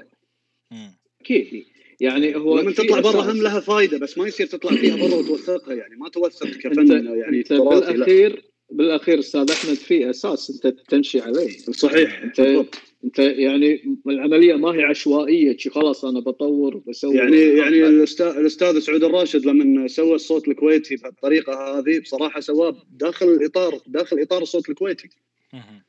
طيب، ممكن دخل آلات وكذي هذا شيء هذا شيء هو عشان يوصل الثقافة هذه سميعة الصوت في ذاك الوقت اللي كانوا متعودين على الكمانجة الواحدة والعود الواحد ومجموعة مراويس لما سمعوا مم. آلات داش عليهم أصلا ما فهموها إيه. أنا أنا اعطيك أنا أنا أعطيك مثال مثال حاليا في وقتنا الحين.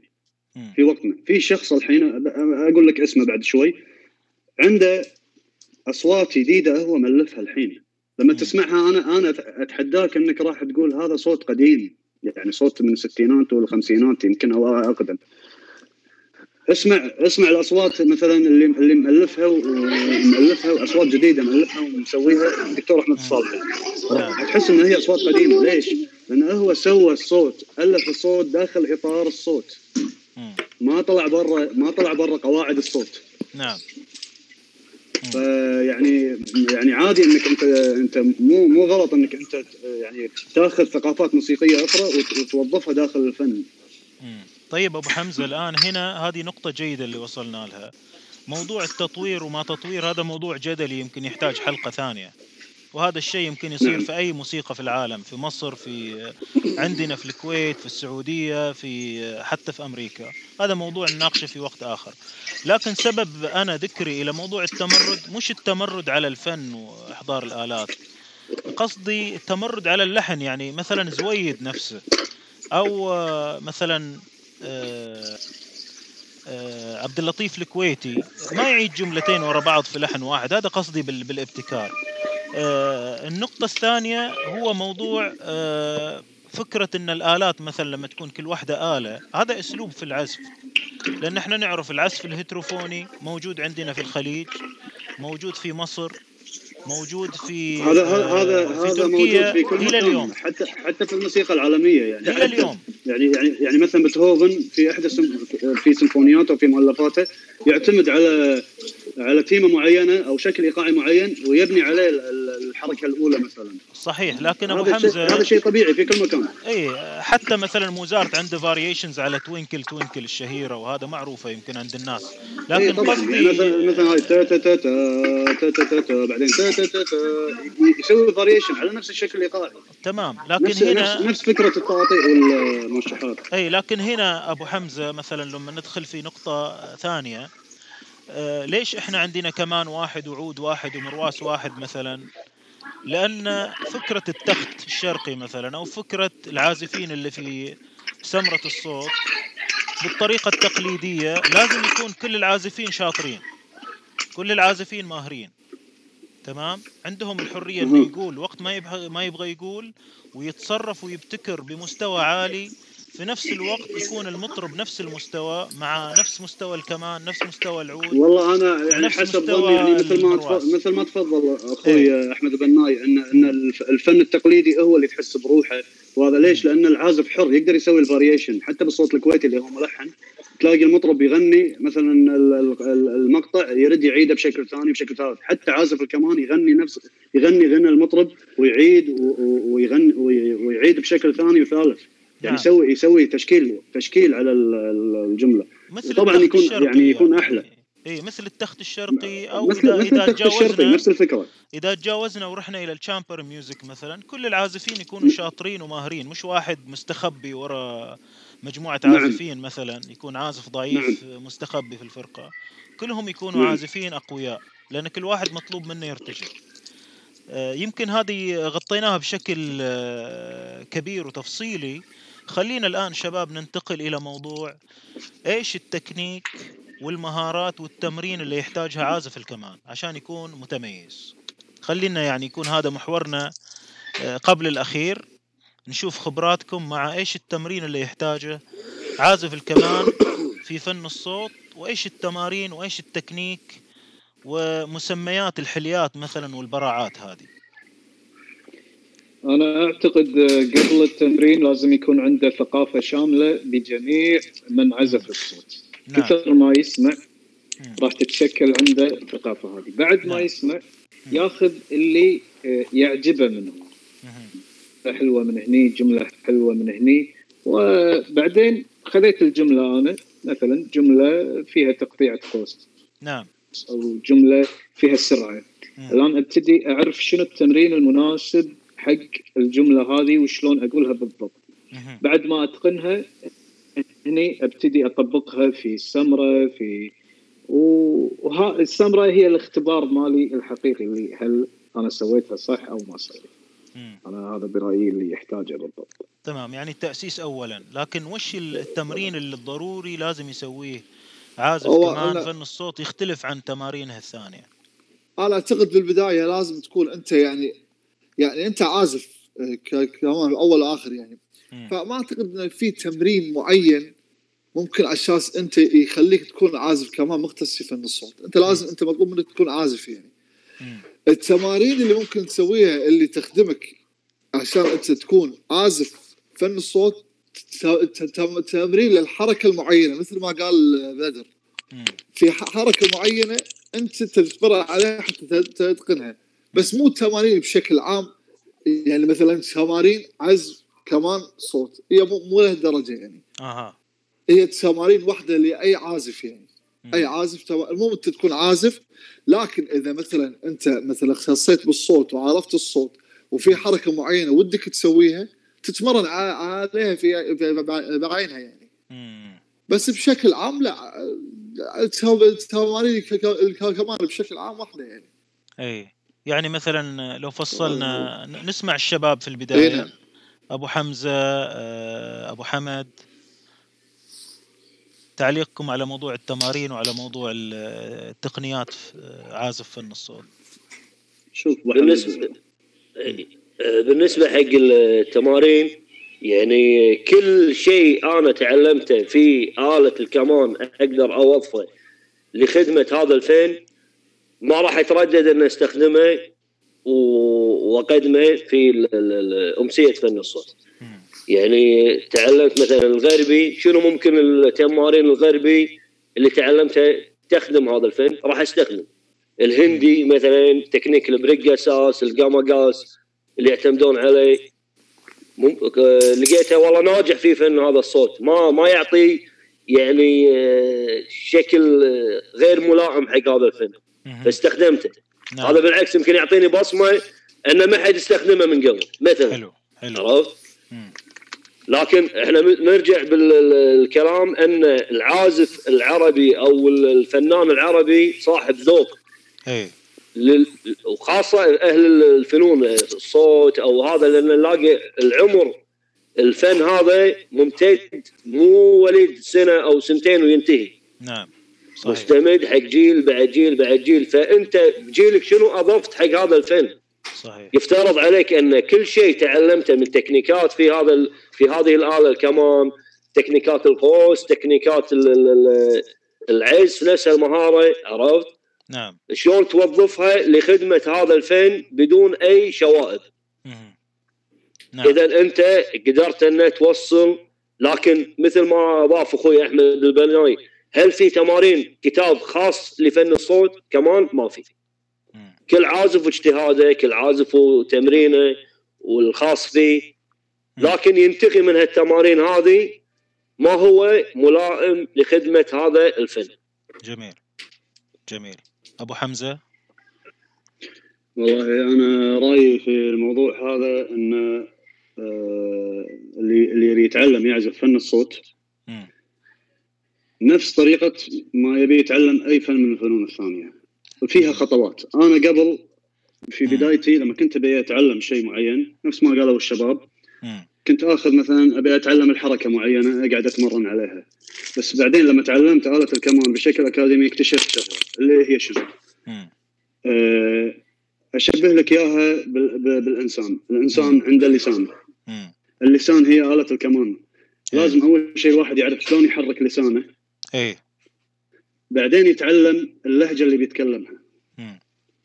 يعني شنو؟ يعني أول شيء أتعلم لغة الآلة اللي مم. هو اللسان، نعم أول شيء أنا أفضل شيء وصلت له لل- للتمرين لآلة الكمان اللي هو الكلاسيك الغربي، مم. الغربي هو لغه يعطيك لغة الآلة كاملة مم. لما أنت تيجي تتمرن على حركة معينة آه شيء زين بس لما تتعلم الغربي الغربي لا الغربي يوصلك للحركة اللي أنت تبيها من غير ما تتمرن عليها لأن الغربي أوسع وأكبر في نطاق العزف والجمل الموسيقية.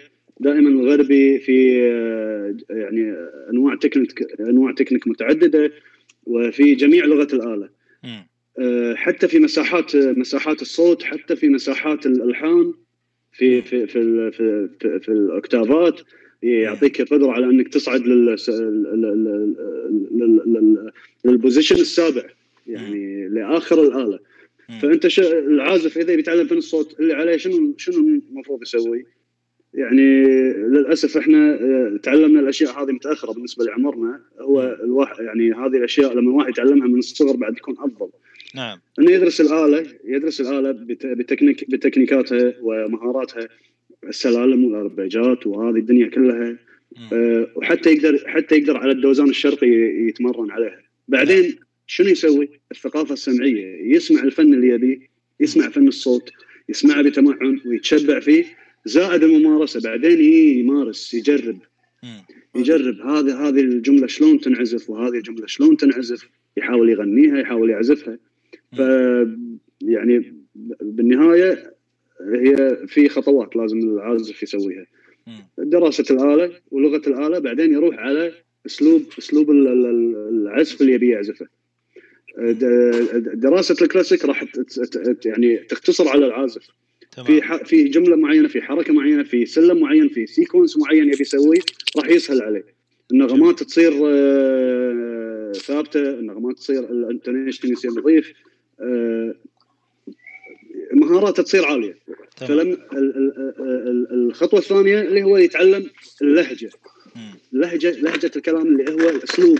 مال الفن المعين اللي يبيه. وهذا صحيح. فيهم خطوات. يتعلم السمع زائد الممارسه زائد يدخل البيئة. يعني نعم. لازم يروح اماكن أماكن الناس اللي تعزف فيها فن الصوت. نعم. ويقعد معاهم ويقعد يسمع ويجرب معاهم و- ويتعلم منهم يعني يسأل. نعم. وبس يعني هذه هذه هذه الخطوات اللي أنا تعلمتها عشان لما لما. يعني عشان عازف إذا من يبي يتعلم فن أي فن معين لازم يسوي خطوات ممكن يوصل اللي يبي. تمام. أنا مستمتع جدا باللقاء. إذا تسمحوا لي أواصل مجموعة من الأسئلة. آه يعني مثلا آه، نسأل الآن عازف آه، الكمان في فن الصوت هل هو يستخدم القوس بنفس الطريقة في الفنون الأخرى؟ إيده اليمين إيده اليسار مسكة الكمنجه آه، الفبراتو آه، التريلات الجلسات مثلا تقطيع القوس العزف ال- التقاسيم الموقعة على الإيقاع على المرواس مثلا. هذه برضو تحتاج إن الواحد يكون جاهز ما يجي يجلس ويشوف نفسه قاعد يسويها وهو ما يدري ولا لا؟ نعم من أكثر الأشياء اللي تميز مثل ما إنت قلت وذكرتني فيها من أكثر الأشياء اللي اللي تميز عازف هو العزف فن الصوت إنه لازم تكون أنت حافظ الإيقاع يعني. شوف أغلب العازفين أنا ما ما أقول لك كلهم بس أغلب العازفين المختصين في فن الصوت يعزفون بالتوشيحة بالنهاية على الايقاع اسمه مو- موقع ع- على الايقاع يعني نعم. عرفت؟ لكن هو هو طور من الأطوار يعني. وفي في ناس تعزف لا. في, ناس تعزف فالت يعني ما مو ملتزمة أي. بالايقاع أو ممكن تبدي في البداية برا الايقاع بعدين ترجع ترجع عليه والعكس. اي عرفت؟ يعني هو مو يعني مو مو شيء آه، فرض يعني إنك تكون أنت تعزف على الايقاع نعم. عرفت؟ لكن والتقطيعات هذه إحنا نرجع في البداية. انت أنت حنرجع على نفس الموضوع. حتى في البداية مثل ما قلنا بداية الحلقة لما قلنا إن أنت لما تكون لما تكون سامع. ومتمعن وسامع ب- س- سمع كافي يعني وحافظ وتحس إن الفن موجود في داخلك. التقطيعات هذه هي راح تكون في إيدك بدون ما تحس يعني مم. بس أنت تح- أنت- آه، نعم. أستاذ أحمد هل أنت تتمرن هذه في البيت يوميا مثلا تعرف إن في قفزات معينة القوس يحتاج يكون رشيق هنا أحتاج طبعاً. أطور أكيد. تقاسيمي أفكاري هذه لازم تتمرنها طبعا لازم تمرنتها تصير. أشطر. اذا تمرنت تسهل عليك العملية نعم. كل ما تكون أنت في السمرة قاعد تعزف إذا تتمرن في حركة معينة أو تقطيع قوس أو تكنيك معين إذا متمرن عليه يكون سهل في في في إيدك يعني. على حسب سرعة الصوت مثلا في في مطرب من المطربين يديك صوت سريع. فتحتاج أنت تقطيعة القوس أو تكنيك معين أسرع. نعم. فهذا ترجع للياقه للتمرين. فلا شك التمرين يفيدك أكثر ويظهرك ب- بصورة أفضل بالسمرة يعني. جميل. فمن اهم الأشياء إنك تتمرن يعني في البيت أو غيره يعني مع مم. الممارسه بشكل عام يعني إيه إخواني إيش رأيكم إي في. في نقطة هذه ال- المهارات المعينة هذه اللي ذكرناها الأشياء هذه نحتاجها إن- هذه إن نحتاجها تحتاج طبعا مم. تحتاج إلى تمرين معين. وعزف مختلف عن الفنون الثانية. يعني ما تقدر تعزف فن الصوت مثل الفن العدني مثل الفنون الشرقي مثل العراقي كل واحد له نكهته. فن الصوت يعتمد أكثر على تقطيعات القوس مثل ما قال أخوي أحمد البناي ساعات تكون سريعة ساعات تكون بطيئة حسب آه، اللحن. وفن الصوت دائما يعتمد على إنك تلتزم بالإيقاع في في تشكيل إيقاعي أنت ملتزم. فيه داخله. فهذا آه، يربطك. طبعا مو بالضرورة في عازفين لا يطلع لا يقسم التوشيحة لا يقسمها تقسيمه مم. شرقيه عادية في في عازفين لا. بس يعني العنانه عمليه عملية آه، ذوقية أكثر. يعني مثلا أنا أفضل آه، عملية تقطيع القوس راح تعطي نكهة آه، أحلى وأدق بالتعبير. فهذه تحتاج إلى تكنيك معين بالقوس لازم تتمرن عليه. إذا كنت تتقنه مثل ما تفضل أخوي أحمد حمزة آه، العازفين الأكاديميين آه، متمرنين already هم على عملية تقطيع القوس وال staccato وال détaché وال spiccato هذه عندهم عملية سهلة. آه أنا أتكلم عن نفسي أنا أنا عازف هاوي يعني أنا ما ماني. دارس كمان آه هم تعلمت هالشغلات على كبر فلما بديت أفهم إن هناك أشكال مختلفة آه للقوس وأتمرن عليها. لما جيت أعزف الصوت عرفت إن هالشكل هذا يتمرنون له بالغربي بهالطريقة هذه. فالتمارين الغربية تنفعك إنك توظف العملية هذه أكثر سهولة. نعم. يعني اللي متمرن غربي وماخذ على العملية لما يجي يطبق الت- التكنيك هذا يكون عنده موضوع طبيعي عادي. جميل. أبو حمد عندك أي إضافة على هذا الموضوع؟ أبو حمزة؟ بالنسبة لتجربتي الشخصية يعني في التمرين مثلا ال- الغربي أتمرن غربي هندي تمارين الهندية وايد تفيد. الغربية تمارين الشرقي المقامات الأمور هذه. ف تدريبي لفن الصوت لازم أسمع الكثير يعني مثل ما تفضل أستاذ آه، بدر وأحمد حمزة والشباب. فقمت أبحث عن تساجيل كثيرة لمطربين آه، عديدين يعني. وأحفظ لازم أعرف شنو القالب أو الهيكل للأغنية الفلانية. عشان لما أي أعزفها ما راح أنصدم وأتدرب عليها. يعني نعم. اشغلها قاعد أحاول أعزف مع الأغنية. آه العازف هذا مثلا عازف الكمان خلينا نقول. عزفها بالشكل هذا. زين أنا شنو ممكن أضيف؟ هل راح أكون مقلد؟ أو لما أظهر بالأغنية هذه لازم يكون لي الكاريزما. كاريزما مثلا عبد العزيز هباد لما عزف الأغنية هذه. نعم. فاستحالة راح أقدمها بشكل يعني غير ملائم أو غير مناسب. لازم أتدرب عليها وأسمعها مرة ومرتين وعشرين و... لين أتشرب قالب الأغنية هذه. فلما أحضر سمرة أو أروح مثلا في محفل أعزفها ما أنصدم أو اتفاجئ أقول آه، ما أعرف أو أحرج أو الكلام هذا. ما في خط رجعة. أنت الحين في الميدان يعني. إيه جميل. لا جميل. اي في الميدان. لازم تعزف و... وتكون جريء يعني. الجرأة مطلوبة في فن الصوت. ما نعم. يصير عازف مثلا يعني متردد أو ها اي ممكن أو فما راح أطيح بالخطا الخطأ اللي رحت له مثلا مع زويد أول ما عزفت و... وكنت إيه. محرج يعني. طلعت بشكل غير غير مناسب. فقلت الخطأ هذا أنا كعازف يجب أن أطور وأطالع وين نقاط الضعف بالعزف. يعني أي عازف لازم يعرف مراكز الثقل عنده القوة والضعف وين وينمي الضعف اللي عنده. نعم جميل. واجتهاده لازم يبحث شلون أطور من أدائي ومستواي إلى أن أكون في خط مستقيم مع زملائي العازفين. جميل جميل. أبو حمزة عندك مداخلة على الموضوع؟ والله أنا مثل ما قلت لك صراحة نفس يعني نفس ما قلت لك قبل شوية لازم العازف آه، يتعلم لغة الآلة والت... يعني والتمرين الجسماني والعضلي للآلة. وبعدين يت... يتعلم الأسلوب اللي هو الأداء ال performance يعني مثلا أنا على سبيل المثال أنا لما درست بالبكالوريوس درست أساسيات آلة. آه، بالماجستير لما درست آه، الكمان طبعا درست آلة الكمان نفس البكالوريوس بس لا باختلاف اللي هو كان performance ال performance اللي هو الأداء. نعم. الأداء لم آه، لما أنت تتعلم من لغة الآلة وتتعلم مثلا الأربيجات والسلالم وهذا لما تجي حق أي قفزة ولا أي أي سلم أو أي sequence بال بال في أي أغنية في فن الصوت أو أي صوت آه، كويتي راح آه، يسهل عليك. بس إنك لازم تتمرن بعد على الأداء. يعني مثلا تشغل أغنية أو أو تقعد مع مطرب تقعد تتمرن معاه على على على الأداء اللي هو طريقة عزف ال- ال- الفن اللي, اللي أنت تبيه أي سواء كان أي فن فن الصوت أو أي فن. أي. وهذه كلها إحنا نسميها بالموسيقى فيتامينات كلها مفيدة صراحة. جميل. اي نعم. اي يعني التمارين التمارين التمارين العضلية على صوب والجسدية والتمارين الاداء تمارين الأداء على صوب. تمارين الأداء تحتاج السمع الثقافة السمعية وتحتاج التمرين بالممارسة. مم. يعني وما أدري بعد إذا نسيت شيء ما لا ما جميل. ذكرته ما جميل جدا. عندي سؤال خاطف إذا تسمحوا لي. يعني ما ودنا نطول فيه كثير. الآن ذكرتوا لي أبو حمد والشباب عندكم تمارين هندية وتمارين غربية وتمرين ما أعرف إيش و... من وين تجيبوا التمارين هذه؟ لا تقولوا لي في كتب ولا في هذا ونتكلم عن زمن في الإنترنت وزمن ما قبل الإنترنت.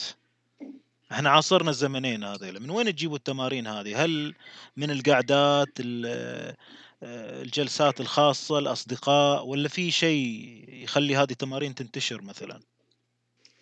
تجربتي الشخصية أنا قبل الإنترنت. قبل الإنترنت تي من الاحتكاك بمعنى يعني أسمع. الجملة عجبتني بالكمان في فن الصوت على سبيل المثال هذا قبل الإنترنت.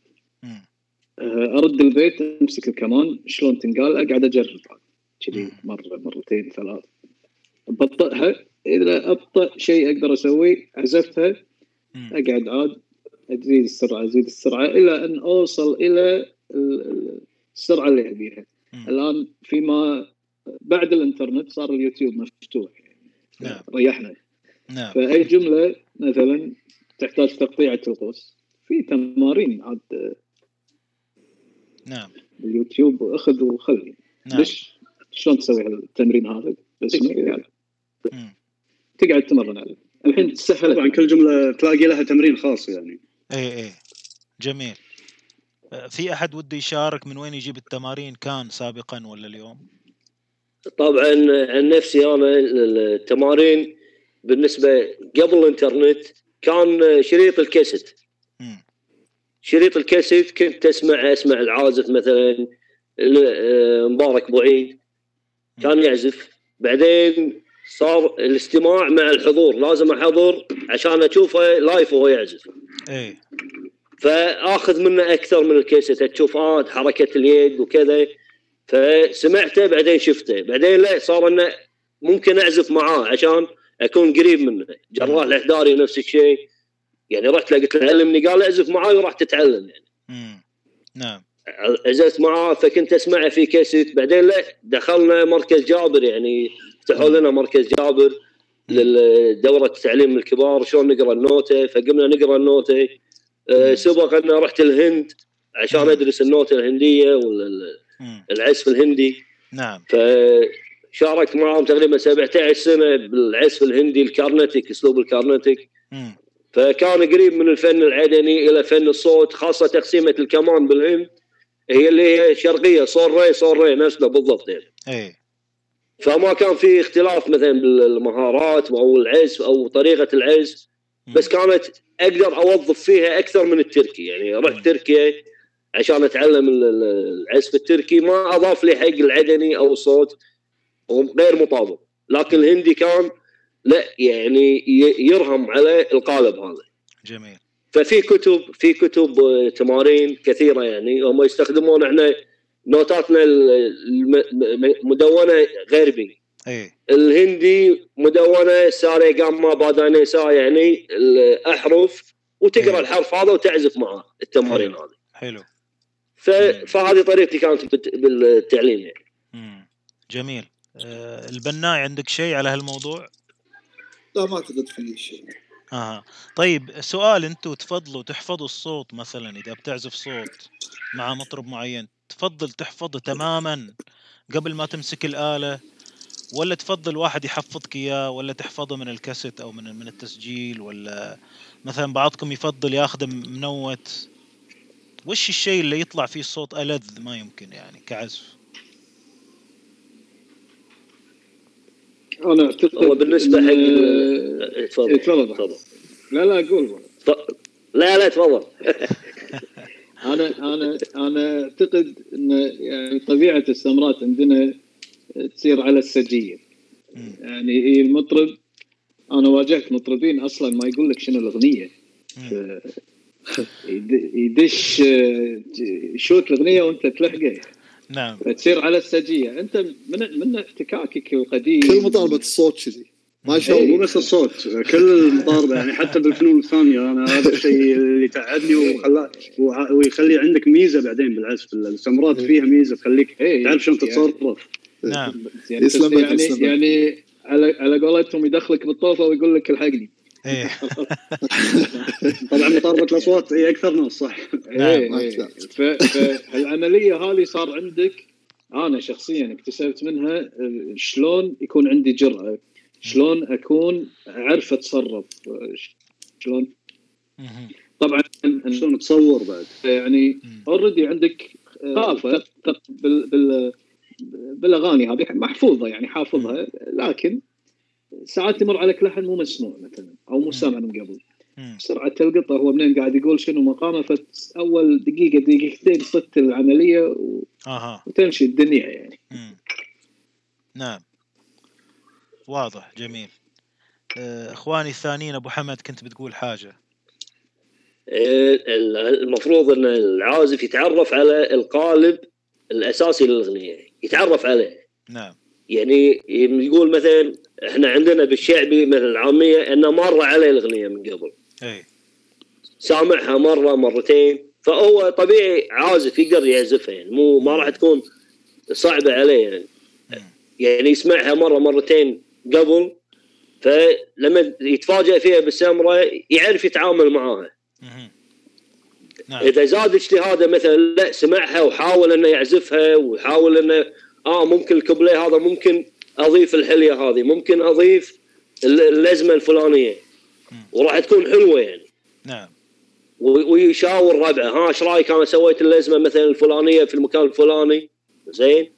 فيمكن يقول له إيه ممكن يقول له. لا لا والله ما له داعي إنه تقول الجملة هذه أو الحلية راح تكون مو مو بمكانها. يبتعد عنها. فراح يدش خطاه ثابتة ويعزف بشكل المطلوب. جميل واضح. أبو حمزة والبناي البناي إذا عنده كلمة يبي يقول آه، أنا أعتقد شوف على طال الكلام اللي قال أبو أبو غيث إنه ساعات بالسمرة تكون المطرب يعني ما يقول لك شنو الصوت اللي بدقة أو يعني يبدي الصوت على قولتهم خاموش داير يبدي الصوت خلاص. عرفت؟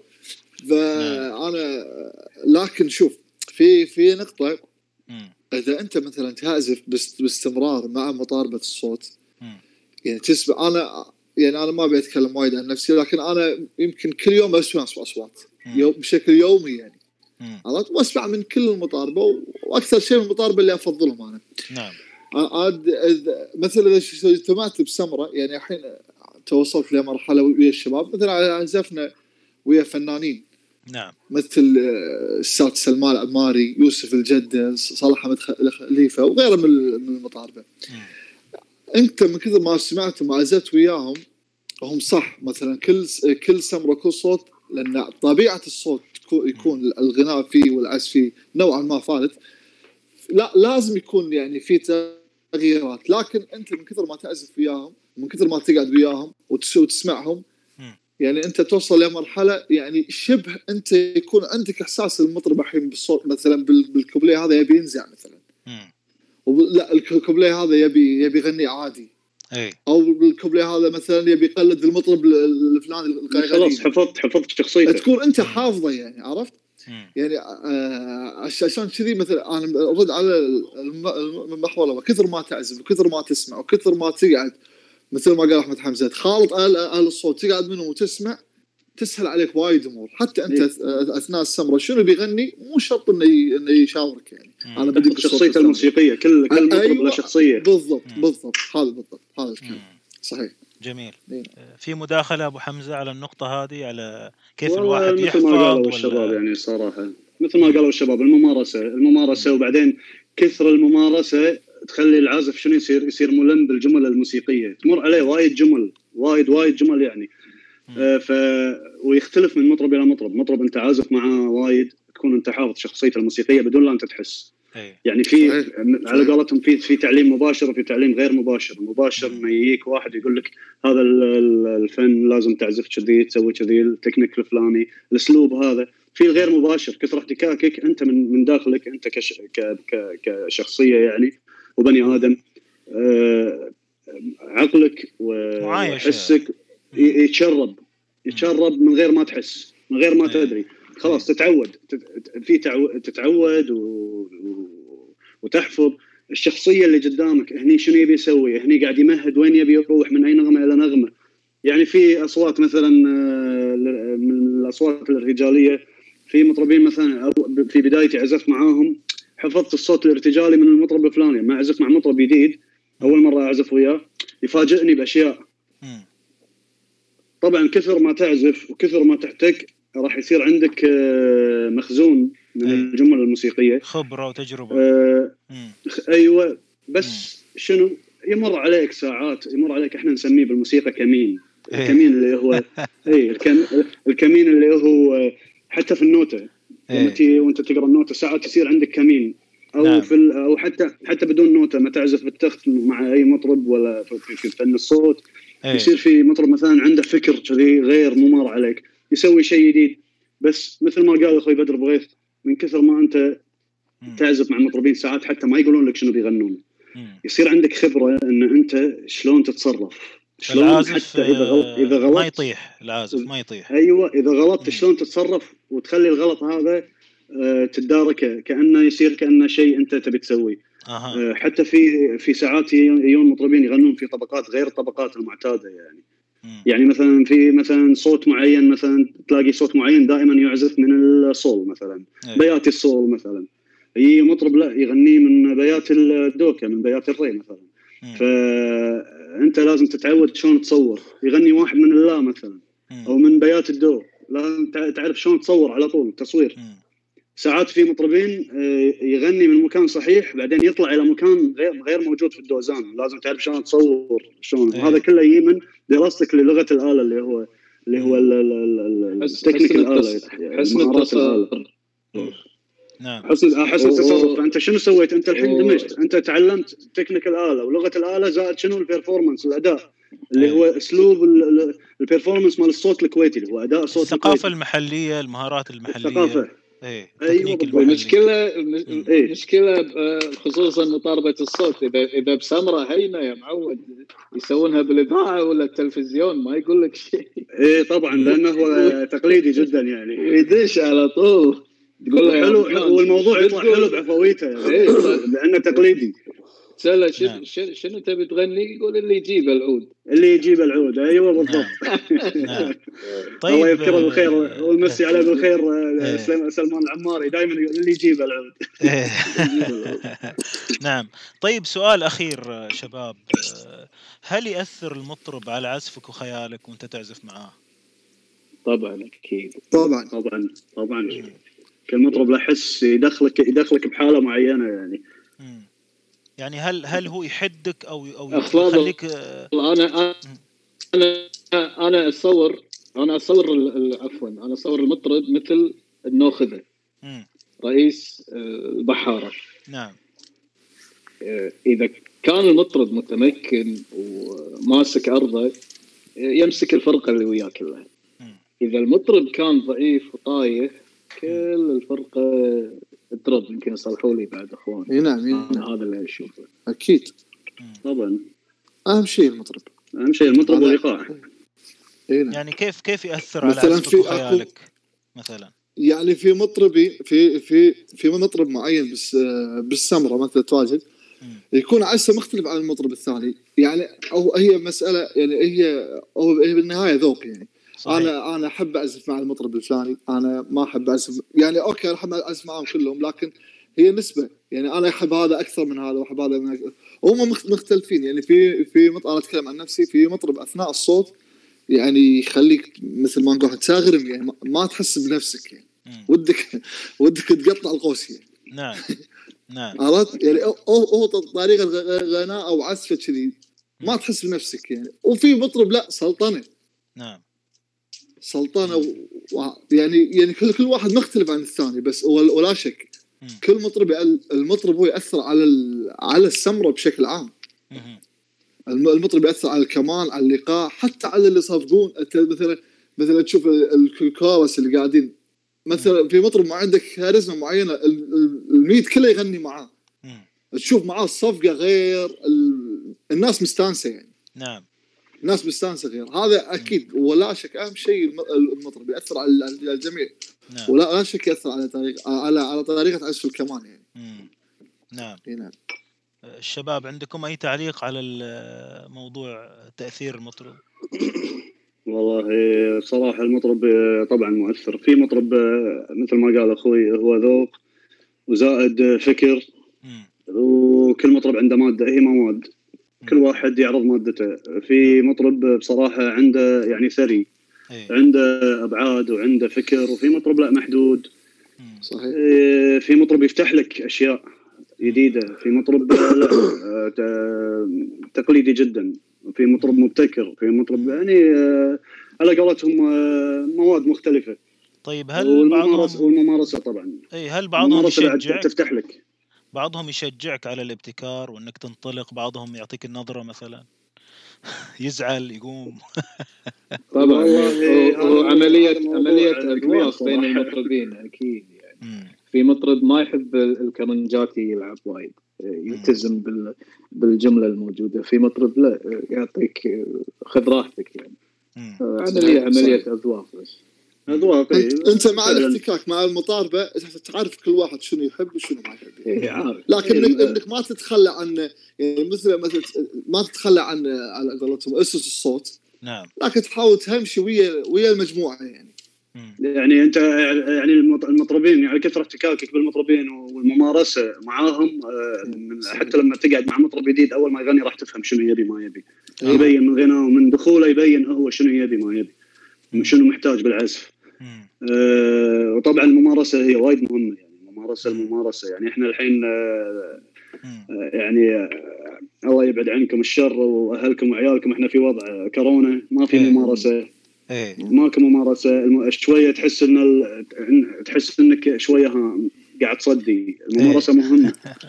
نعم. آه يعني الشباب الشباب الشباب يقولون آه الشباب الأساتذة شنو يقولون؟ يقولون إحنا والله هاويين والله أنا يعني أنا بصراحة أنا أعرف ناس أكاديميين يعني موضوع حساس هذا من غير ذكر أسامي.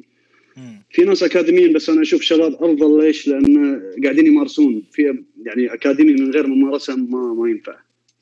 لازم الممارسة هي اللي هي يعني يعني على قولتهم يقول لك هذا محك. الميدان يا حميدان يعني ادخل أدخل الملعب وورني مم. الممارسة هي اللي تطور. نعم واختلاط الاختلاط من المطاربه طبعا والعازفين طبعا المطربين يعني المطربين في مطربين صراحة يعني يفتح لك آفاق. يعني عنده فكر وعنده وعنده عنده ابتكار وكل مرة تشوفه يغني يعني في مطربين بالصوت بالص- في فن الصوت صراحة في كل مرة أشوفه يغني الصوت بشكل ثاني. وفي مطربين لا ي- يغني بطريقة واحدة خلاص على طول. والعكس بعد أكو مطرب ال- أكو- أكو مطرب يحب الكمان في الصوت.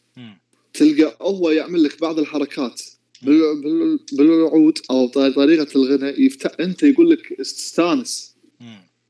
مثل. يقول لي يعني الموسيقى عندك الحين أها عرفت؟ نعم إي أكو مطربين يعني يعني يفهم الكمان شنو شنو يحب يعني مم.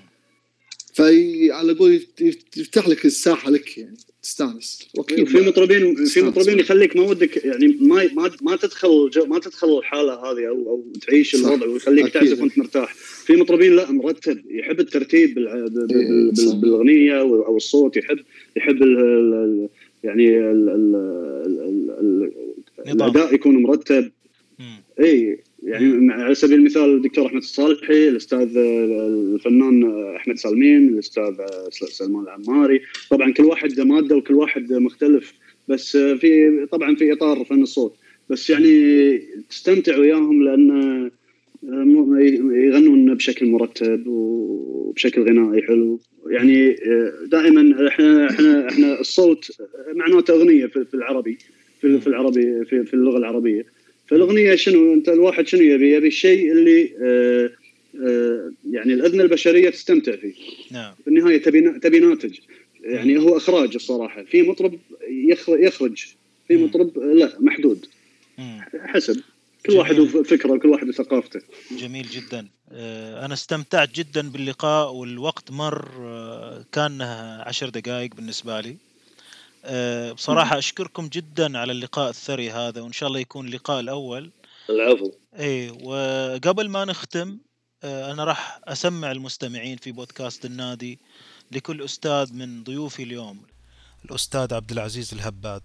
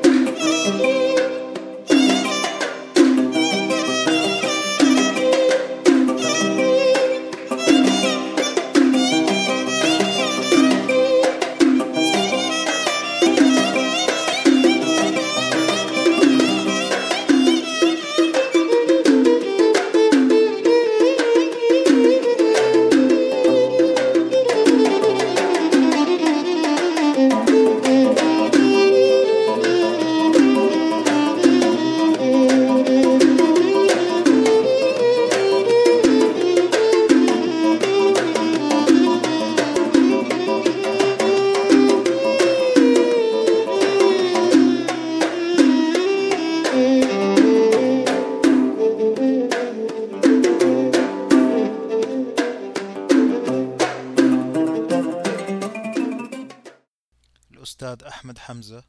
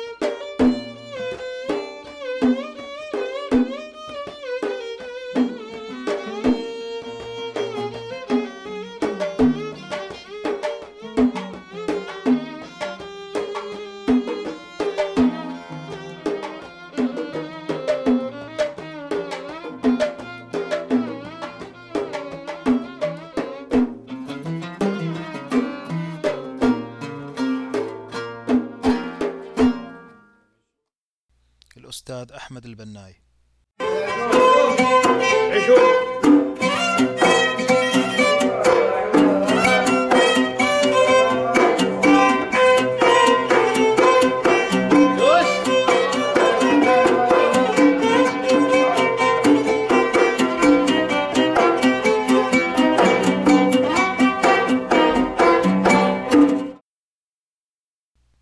وصالح الكويتي في هذا الصوت.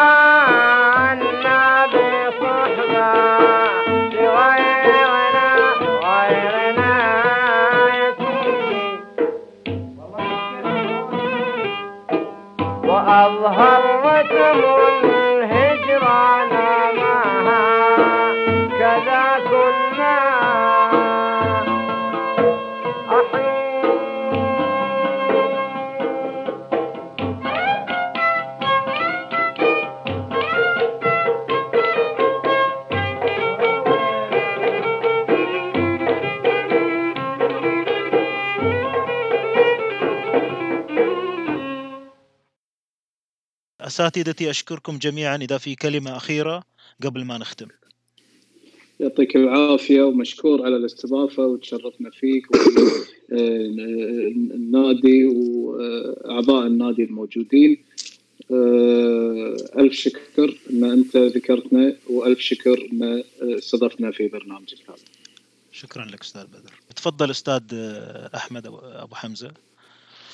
آه، طبعا أنا ابي أبي أشكرك أول شيء على الاستضافة وأبي أذكر أنا ذكرت أسماء مط- مطربين أو عازفين يمكن آه، في ناس ما حضرني ما ذكرت أسمائهم. طبعا في مطربين وايد آه، أحب أعزف وياهم وأسمعهم. أنا ذكرت كذا مطرب في مطاربة وايد. اساتذه يوسف الجدة والله يرحمه جاسم تويتان والاستاذ علي العروي. وايد من المطربين فعشان لا أحد يفتكر ان أنا والله. اي نعم ذكرت ناس بس افضل أفضل ناس بالنسبة لي. لا في ناس وايد يعني. كل واحد له لون وطعم من عازفين ومن مطربين. وبس يعني. صحيح. ومشكور على الاستضافة وما قصرت. أهلا فيك. مشكور أخوي فاضل وأنا استمتعت الصراحه باللقاء واستفدت وايد من إخواني الفنانين. وإن شاء الله تكون حلقة يستفيد منها الجميع إن شاء الله. إن شاء الله. المستمعين كلهم يستفيدون منها. أبو حمد. يعطيك يعطيك العافية أخوي فاضل وأستاذ أحمد حمزة اللي رشحنا حق البرنامج الجميل. والامانه يعني آه، استمتعنا يعني مو تبادل معلومات وخبرات. الواحد يطور من نفسه في ال- ال- المجال وما زلنا يعني أنا عن نفسي ما زلت طالب أتعلم هذا ال- الفن الجميل الموسيقي اللي مهما ما ماكو شيء اسمه أنا وصلت إلى level معين قاعد أتعلم وأتعلم. ونتبادل الخبرات هذه. قواكم الله وإن شاء الله نقول أزمة وتعدي. كورونا إن شاء الله. نعم. ونلتقي live live. مو بال إن شاء الله إن شاء الله. نعم إن شاء الله بإذن الله. نلتقي ونتشرف فيكم دائما وإلى لقاء قريب أعزائي المستمعين.